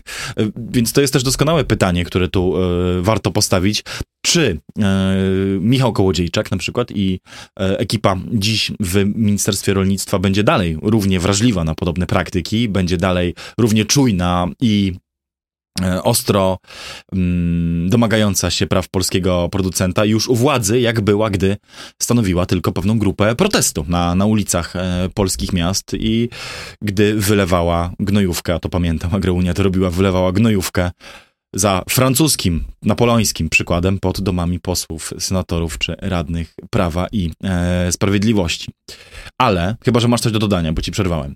Nie, pomyślałem tylko, że wiesz, może po prostu francuska gnojówka nadal się wydaje w jakiś sposób bardziej... Lepiej pachnie. E, elegancka, wiesz, to trochę jak w filmie Miasto z Morza, kiedy e, francuski weteran wojenny, który w Polsce był inżynierem budującym Gdynię, rozmawia ze swoją polską ukochaną i on jej mówi, kiedy byłem w okopach pod Verdun, ona mówi, u was nawet bitwy muszą brzmieć, u was nawet rzeź miliona ludzi musi brzmieć elegancko. To może być krytyka, która się pod naszym adresem pojawi, wiesz? Mm, że nawet w segmencie o rolnictwie musimy to, e, musimy taką anegdotą go ubarwić i że musi być elegancko. E, ja zwrócę twoją uwagę, powiedziałeś, że nie da się uniknąć pewnych trudnych wyborów czy konfliktów, bo i cały segment e, jest trochę pod tym znakiem. To ja powiem, że nie da się uniknąć jeszcze jednego konfliktu interesów. Bardzo, otwar bardzo otwarcie to już widocznego, mianowicie między e, Polską a Ukrainą lub inaczej w ogóle prospektem przyjęcia Ukrainy do Unii Europejskiej, a interesami e, rządów i Znowu ta dynamika uniwersalne, partykularne. Tak. Wszyscy by chcieli uniwersalnie przyjąć Ukrainę, braterstwo narodów, jakaś rekompensata dla Ukraińców za to, co wycierpieli, a z drugiej mamy partykularny interes i wiemy, że ucierpimy. Tak, i to, jest, I to jest znowu przyczynek do rozmowy też o pewnej hipokryzji tych elit, to znaczy mm, od których niewolny był rząd Prawa i Sprawiedliwości i dzisiaj rząd Donalda Tuska, to znaczy przekonanie, że można zjeść ciastko i mieć ciastko w tym przy, przypadku, to znaczy y, umożliwić jak najszybszą akcesję Ukrainy do Unii Europejskiej, co mi się wydaje w ogóle nierealistyczne, ale to inna rozmowa, a zarazem zabezpieczyć w pełni interesy i ukraińskiej, i polskiej gospodarki na przykład. Znaczy w sytuacji, w której są bardzo kluczowe obszary, w których ona, te dwie gospodarki, e, także te dwa rynki pracy, te dwa rynki importu i eksportu są w oczywistym konflikcie, nie jest możliwe. I teraz można tym zarządzać, tylko to jest bardzo z kolei skomplikowana, wymagająca namysłu, pewnych wyrzeczeń i politycznego, politycznej żonglerki operacja. A powiem coś, co niejako o premierze Tusku wiemy, nie jest to tajemnicą, że nie jest to człowiek, który by się czołem pakował w trudne, skomplikowane i wymagające szukania kompromisu rozwiązania. Raczej Donald Tusk jest człowiekiem, który trudne sprawy będzie odwlekał tak długo, jak jest to możliwe, prawda? Nie będzie, nie będzie tym bardziej nauczony logiką swo- porażki, porażki, swoich reformatorskich wysiłków e, drugiej kadencji e, swoich pierwszych rządów tutaj moim zdaniem raczej powinniśmy spodziewać się czegoś e, podobnego, to znaczy raczej odwlekania tej decyzji, zalepiania e, wszystkich problemów watą e, słodką, cukrową watą pewnej przyjaźni i retoryki towarzyszącej tej przyjaźni i E, gaszeniu pożarów wtedy, kiedy one wybuchną, ale też bardzo doraźnie. Tymczasem konflikt jest realny. Jest realny konflikt między, między Polską a Ukrainą, a, a także między innymi krajami e, regionu a Ukrainą w kluczowych dziedzinach. No. I dopóki, nie wiem, nie zostanie odblokowane Morze Czarne, dopóki nie będzie innego pomysłu na tę integrację, dopóki też mm, aktualny kryzys inflacyjny nie, nie przeminie, a yy, międzynarodowe szlaki handlowe się nie ustabilizują, a wiele wskazuje na to, że jest to, jak widzimy, w tym momencie bardzo chwiejna konstrukcja. Tak długo, moim zdaniem, ci, którzy opowiadają, że przyjmiemy Ukrainę wyłącznie na podstawie dobrych chęci, mówią społeczeństwom nieprawdę. Czym zarazem przyspieszają podobne protesty i strajki, jak te, które oglądamy dzisiaj. To prawda. Mm, a skoro jesteśmy przy wacie cukrowej jako narzędziu prowadzenia polityki zagranicznej, to pomyślałem, że przejdziemy już do trzeciego segmentu, bo tu też trzeba powiedzieć parę słów i też się wydarzyły rzeczy ciekawe. Mianowicie minister Radosław Sikorski wyprawił się do Berlina mm, i y, powiedziałbym za George'em Orwellem, że bywają takie sytuacje, kiedy powiedzieć totalną oczywistość jest aktem rewolucyjnej odwagi. To znaczy Sikorski pojechał do Berlina i powiedział, że Niemcy są naszym traktatowym sojusznikiem w NATO i w Unii Europejskiej, że są naszym najważniejszym partnerem gospodarczym, że musimy ułożyć relacje między sobą, bo jest to w interesie obydwu stron. I słuchając tego wszystkiego, z jednej strony ma się wrażenie, że już nie da się powiedzieć niczego bardziej oczywistego, a z drugiej strony po ośmiu latach rządów PiSu i retoryce, którą największa partia e, opozycyjna uprawia do tej pory, to w istocie rzeczy były naprawdę e, przełomowe deklaracje. Wszystko prawda. E, to potwierdza też tezę, o której mówiliśmy tutaj niejednokrotnie, że Polska pod rządami Donalda Tuska, czy się komuś to podoba, czy nie, skazana jest na dryfowanie ku europejskiemu mainstreamowi, tylko to też oznacza coś zupełnie innego niż to, co oznaczał europejski mainstream 10 lat temu. Tego, jak sądzę, nie rozumieją nasi koledzy z prawicy, którzy wciąż uważają, że powrót Donalda Tuska i w dużej mierze analogicznych do tamtej kadencji nazwisk na kluczowych resortach, na kluczowych stanowiskach i w kluczowych resortach, oznacza kropka w kropkę powtórkę z tej samej polityki, niejako wehikuł czasu, który przeniesie nas do Polski uśmiechniętej lat 2007-14, co nie jest prawdą. Dzisiaj główny nurt Europy inaczej wygląda. Dowo dowodzić tego będzie i polityka migracyjna, i polityka handlowa, e, i polityka e, zbrojeń, i wiele innych rzeczy. Mm, a Donald Tusk w jakimś sensie e, też tętno i rytm melodię myślenia Europy dzisiaj w tych kluczowych sprawach też zdążył samemu wyłapać, będąc przewodniczącym Rady Europejskiej przez dwie kadencje. Mm, I dzisiaj, tak jak mówisz, Polska nie potrzebuje gestów jednoznacznej, bezmyślnej przyjaźni albo poddaństwa wobec Niemiec, y, którymi straszy opozycja w, pod postacią Prawa i Sprawiedliwości. Tam dalej pokutuje jakaś taka wiesz, wizja, że bycie w głównym nurcie polityki europejskiej będzie oznaczało realizowanie w 100% niejako rozkazów, które przychodzą z Berlina. Mm, I są oni tak desperacko do tej wizji przywiązani, mówię teraz o pisowskiej opozycji, że ślepi na y, takie przykłady, gdy y, ich przeciwnicy, w tym przypadku Donald Tusk czy Radosław Sikorski, robią coś zgoła przeciwnego. Ale cóż, ich poglądu chyba na to nie zmienimy. Możemy raczej powiedzieć, dlaczego ten główny nurt jakoś tam będzie dla Polski istotny. No w moim przekonaniu dlatego, że raz, że się zmienił, dwa, że cały czas nie ma polityki na ewentualne zwycięstwo Donalda Trumpa. Trzy, mm, fantazja o tym, że jakieś centrum dowodzenia Europy przesuwa się do Warszawy i Kijowa zdążyła upaść. Wreszcie fantazja o lewarowaniu tegoż centrum Europy Ukrainą czy Stanami Zjednoczonymi upadła równie spektakularnie, jeśli nie szybciej niż, e, niż, niż, te, niż te poprzednie. Więc tutaj nie ma innego wyjścia. Mm, I nie jest to świadectwo jakiegoś, też powiedziałbym, defetyzmu, czy tego, że jeszcze raz to powtórzę, że ekipa jest, ta ekipa jest skazana na wypełnianie mm, rozkazów, które przychodzą z Pałacu Kanclerskiego, ale raczej tego, że dzisiaj szukanie drogi outsidera w Europie w tak kluczowych aspektach nie do końca ma sens. Tym, tym bardziej te, także dlatego, że ten główny nurt nie jest aż tak mm, radykalny w wielu dziedzinach, jakby wydawać się mogło. To nie jest ten główny nurt, którym rządził Wolfgang Schäuble, dławiący Grecję, tak, i robiący tam kryzys zadłużeniowy, tylko trochę inny główny nurt, 10 lat później. To nie są Sarkozy i Merkel obalający rząd we Włoszech. Na przykład, tak. I ostatnie, i ostatnie zdanko. Wreszcie Donald Tusk w jakimś sensie też y, uzyskał prezent od Wiktora Orbana i od okoliczności, w których y, może Polskę, ku aprobacie zresztą też innych stolic, jednoznacznie już z resztek sojuszu z Węgrami wyplątać co się stało wprost, tak? No Donald Tusk powiedział otwarcie, że nie będzie już Polska żadnym żyrantem Węgier i może na tym wręcz w jakimś sensie skorzystać, tak? Na statusie państwa, które oczywiście w sposób w jakimś sensie, tak? Koniunkturalny, kunktatorski, mm, w pewnym sensie pomóż mi ze słowem, taki interesowny, no, na, na porażce Węgier, ale no cóż, taka jest polityka, może zyskać. Tusk powiedział wprost, że Orbanowi pomagać nie będzie, e, a przy, epoka przyjaźni między Polską a Węgrami się skończyła jak będą chcieli uruchamiać artykuł 7 wobec Węgier, proszę bardzo, my nie będziemy za Węgry umierać. Co więcej, możemy nawet zyskamy na relatywnym słabnięciu e, Budapesztu.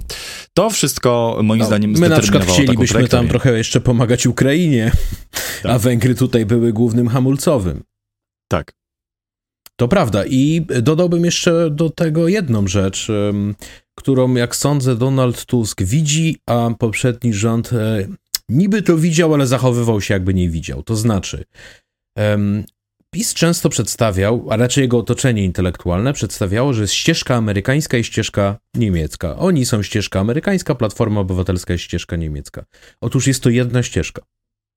Stany Zjednoczone i Niemcy są tak, tak. niezwykle bliskimi sojusznikami, Amerykanie już wszystkimi dostępnymi kanałami, oficjalnymi, nieoficjalnymi, via swoje think tanki, via swoja ambasada, via byli ambasadorzy, zawsze nam mówili jedną rzecz. No i oczywiście musicie się dogadać z Niemcami, bo Niemcy to nasz najbliższy sojusznik. Wspaniały macie ten pomysł Trójmorza, oczywiście Niemcy powinni w nim być i tak dalej, i tak dalej. I co zabawne, e, Polska była nawet w stanie szukać porozumienia z Francją, na przykład w kwestii obrony przeciwrakietowej. I teraz możemy sobie porozmawiać, czy to miało sens, czy to nie miało sensu, ale jedno możemy powiedzieć na pewno, że wybór Francji na kontrze do Niemiec był wyborem na kontrze do Stanów Zjednoczonych, bo Niemcy właśnie chcieli kupić sprzęt amerykański, a Francuzi chcieli tworzyć europejski w oparciu o własną technologię. Zatem, działając na złość Niemcom, musimy rozumieć, że uderzymy w Amerykanów. I teraz pytanie: chcemy bić w Amerykanów?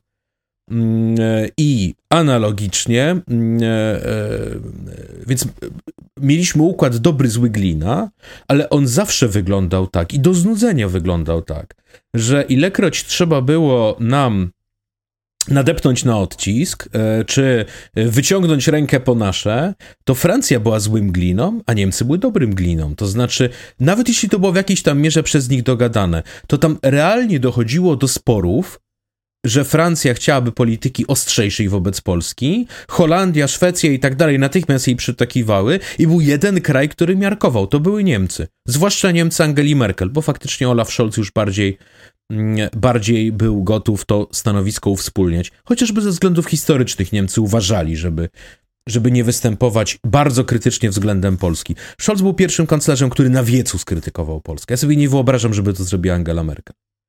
Um, I co także Mm, stwarza według mnie ciekawą dynamikę. Zwróć uwagę, że z kolei w sprawie, w której zagranie z Francją było nam na rękę, czyli w sprawie funduszu odbudowy po covid w sprawie KPO, gdzie Francja zbudowała koalicję głównie z krajami południa, z Włochami, z Hiszpanią, Portugalią i tak dalej, która e, wymusiła na Niemcach zmianę stanowiska, że jednak pożyczymy więcej pieniędzy, to my nie wzięliśmy tych pieniędzy. Czyli nawet jak rozdźwięk francusko-niemiecki grał na naszą korzyść, to my z tego nic nie mieliśmy. No, teraz czas zacząć, yy, yy, nawet jak się orientujemy na centrum, rozumieć, gdzie są pęknięcia w tym centrum i rozgrywać to na swoją korzyść. Yy, a, a propos dobrego i złego gliny. Wiesz, to też dobrze, że PiS pewne sprawy wyciągnął, bo teraz Platforma może tym grać. Czyli teraz Platforma może mówić, wiecie, my to jesteśmy normalni, tacy europejscy, ale oni, jak oni wrócą do władzy, będziecie mieli dużo gorzej, więc na przykład w sprawie tych reparacji, rzućcie nam coś, dogadajmy się, nie? Wytrąćmy im ten argument z ręki.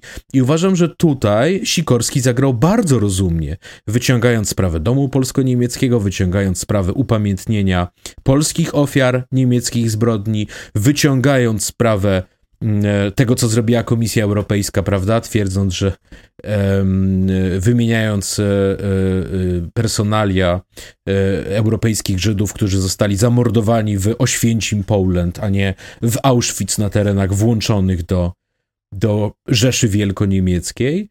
I uważam, że jego apel o kreatywne rozwiązanie tych problemów również jest bardzo ciekawy, bo ja już od dłuższego czasu, kiedyś zresztą taki tekst napisałem razem z paroma osobami do Rzeczpospolitej, dlaczego zamiast reparacji Niemcy nie mieliby stworzyć jakiegoś rodzaju funduszu razem z nami i na przykład odbudować nam Pałac Saski, który zniszczyli, odbudować wielką synagogę w Łodzi, którą zniszczyli.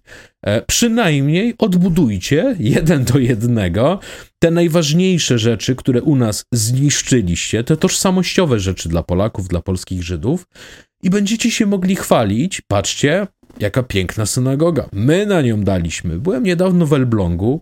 Tam jest naprawdę piękny ratusz. I wisi tam tabliczka Republika Federalna Niemiec.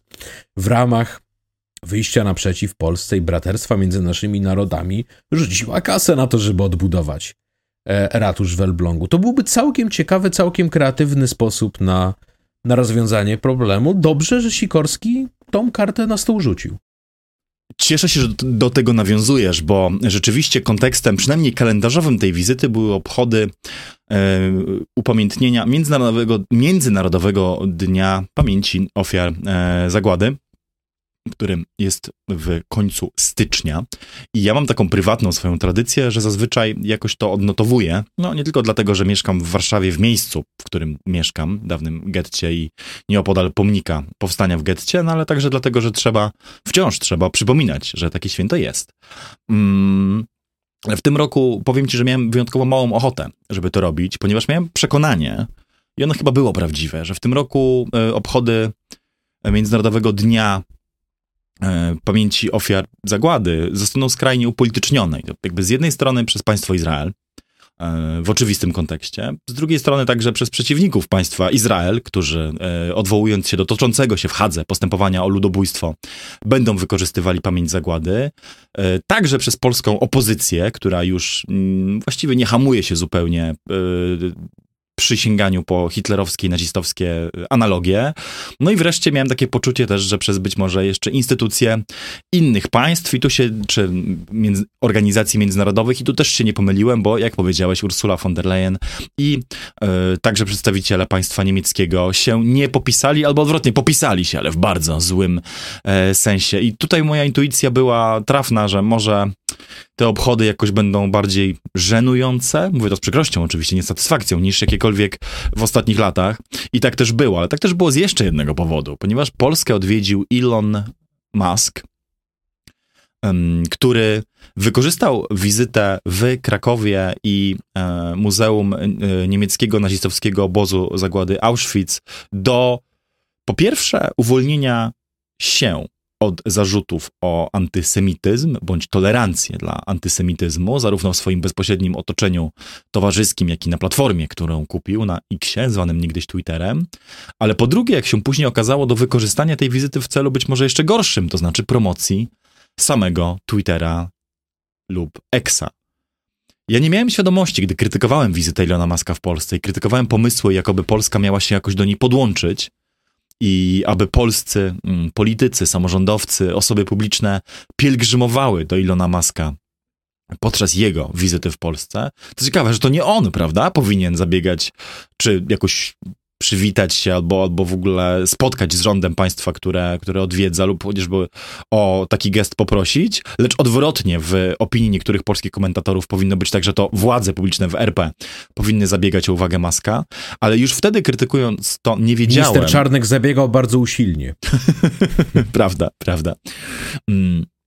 Krytykując to nie wiedziałem jeszcze, że podczas tej wizyty w Krakowie doszło do ceremonii kompletnie gorszącej i żenującej, gdy na wykładzie zorganizowanym przez European Jewish Association, gdzie był rzeczony Elon Musk i amerykański konserwatywny, altprawicowy komentator i prezenter Ben Shapiro, pokazano taką krótką prezentację, wykorzystującą wizerunki ofiar zagłady, w tym pomordowanych dzieci i płonących stodół, do promocji wizji, w której gdyby tylko istniał Twitter Ilona Muska, to miliony osób przed ową zagładą by uratowano.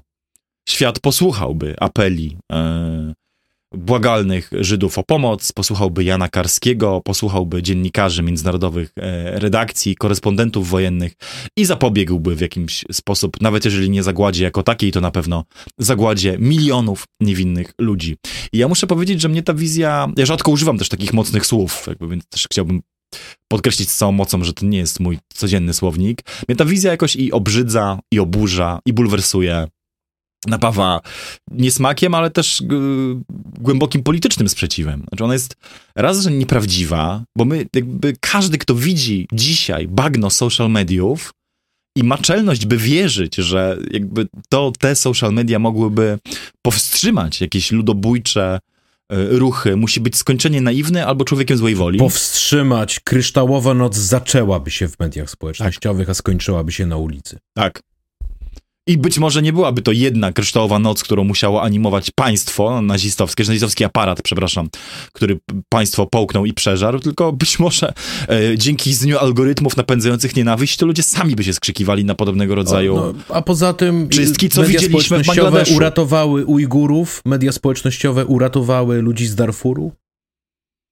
Mm, no, są media... W tym momencie W tym momencie dzieje się ludobójstwo w różnych częściach świata i media społecznościowe nie są tu żadną pomocą, poza tym, że ułatwiają szerzenie de dezinformacji na temat y, tychże straszliwych zbrodni. Tak, i tu pewnie będziemy stawiać kropkę, ale tylko powiem, że o, część słuchaczek i słuchaczy tego programu lubi tę frazę, część y, jej nie cierpi. Mieliśmy rację. I okazało się, że potępienie krytyki Ilona Maska, przepraszam, potępienie wizyty e, Ilona Maska i zgłoszenie własnych krytycznych uwag miało sens podwójny, bo okazało się, że ta wizyta była nie tylko koniunkturalna w takim dość przyziemnym tego słowa znaczeniu, ale była też zwyczajnie niesmaczna, bo tak yy, i groźna, i demagogiczna w swoim wykorzystywaniu pamięci zagłady do tak niskiego celu jak promocja wizji e, zbawiennej roli prywatnych platform cyfrowych dla praw człowieka i bezpieczeństwa na świecie targanym mm, czystkami etnicznymi, ludobójstwami i zbrodniami e, wojennymi e, na całym świecie. No a ja na koniec powiem dwie rzeczy, dwie sprawy krótkie. Pierwsza jest taka, że jeśli chcecie poznać historię, wielkie korporacje, a Holokaust, to Zobaczcie, co robił wtedy IG Farben, zobaczcie, co robił wtedy IBM. Zarabiali na Holokauście. I to w naprawdę szokujący sposób, więc warto rzucić na to okiem. Natomiast jeżeli chodzi mm, jeszcze o te sprawy niemieckie, to powiem tylko na sam koniec, że musimy nauczyć się bardzo trudnej sztuki. Mm, musimy się nauczyć wygrywać. Otóż e, Unia Europejska przekazała, przekazuje teraz 50 miliardów e, euro E, Ukrainie. Mm, chcielibyśmy, żeby było to więcej, ale nadal jest to, jest to krok we właściwym kierunku. I w ramach tej kwoty mm, Niemcy wyłożą 11,8 miliarda, Francja 9,2 miliarda, Polska 2,3 miliarda i Łotwa 120 milionów. Dlaczego wymieniłem Łotwę? Mm, ponieważ minister Sikorski e, wbił taką szpilę Niemcom, że ach, gdyby byli tak hojni jak e, Łotysze. To prawda, że Łotwa proporcjonalnie do swojego PKB jest niezwykle hojna, ale jeśli jesteś Ukraińcem, ja bym tam wolał te 11 miliardów od Niemców albo 9 od Francuzów niż 120 milionów od Łotyszy, ale rozumiem, prowadzimy swoją politykę, chcemy, żeby dawali jeszcze więcej. W istocie niech dają jeszcze więcej. A jeszcze więcej programu Dwie lewe ręce yy, dla was yy, na patronite.pl ukośnik DLR. Jeżeli chcecie nas wesprzeć w tworzeniu nowych formatów, nowych odcinków, w całym tym działaniu, które zmierza do rozwijania naszej yy, platformy, to zajrzyjcie na ten adres i wybierzcie jeden z progów wsparcia. Może taki, który uprawnia na przykład do e, dogrywek, do cotygodniowych e, odcinków, do tego odcinka w, również i pozwala nam e, dostarczać te ekstra treści. Będziemy za to wdzięczni, a my jeszcze nie żegnamy się, lecz przechodzimy do króciutko, mam nadzieję, tradycyjnego dla nas segmentu Left Komendacji, w którym polecamy różne lektury, filmy, książki, co jeszcze było? Gry? Komiksy, Gry. wiersze, inicjatywy społeczne, blogi i inne rzeczy, które uważamy, że są warte waszego e, czasu. Ja zacznę króciutko. Mm, mógłbym polecić aż trzy różne e, publikacje o kryzysie mm, męskości, o y, polaryzacji płciowej, o tych wielkich różnicach, które napędzają dzisiejszą e, politykę. Y, więc powiem tak, niech ktoś przeczyta Prawy Umysł Jonathana Haidta, jeśli lubi polski przekład. Starsza już książka, ale wiele nam o tym mówi. Albo jego nowsze prace. Niech ktoś przeczyta e, Richarda Reevesa of Boys and Men, jeśli lubi e, i ma czas na lekturę w języku angielskim, albo po prostu zajrzy na bloga dr Alice Evans, tu wspomnianej, i przeczyta jeden z tych dużych tekstów z całego bloku o wielkim światowym rozjeździe płci. Ja mam krótką lewkomendację krótkiej książki, po ledwie 50-stronicowej, jeśli nie liczyć wstępu, przypisów i posłowia. I teraz uważaj, bo będzie marksizm. Jest to książka, a raczej wykład Teodora Adorno, Nowy prawicowy radykalizm. Rozmawialiśmy trochę o prawicy i o tym, jak zdobywa głosy na resentymencie. Tutaj Adorno krótko, rzeczowo i mistrzowsko pokazuje, mm, w jaki sposób faszyzm wraca jako antyfaszyzm, w jaki sposób zamordyści wracają jako obrońcy wolności, jakich używają sztuczek retorycznych, jakich używają zabiegów erystycznych i w jaki sposób e, podbijają umysły fundamentalnie młodych mężczyzn. Więc jako odtrutka na skrajną prawicę Teodor Adorno, Szkoła Frankfurcka zawsze się dobrze sprawdzają, a zatem Teodor Adorno, nowy prawicowy radykalizm to moja left komendacja. Dzięki i do usłyszenia już niebawem.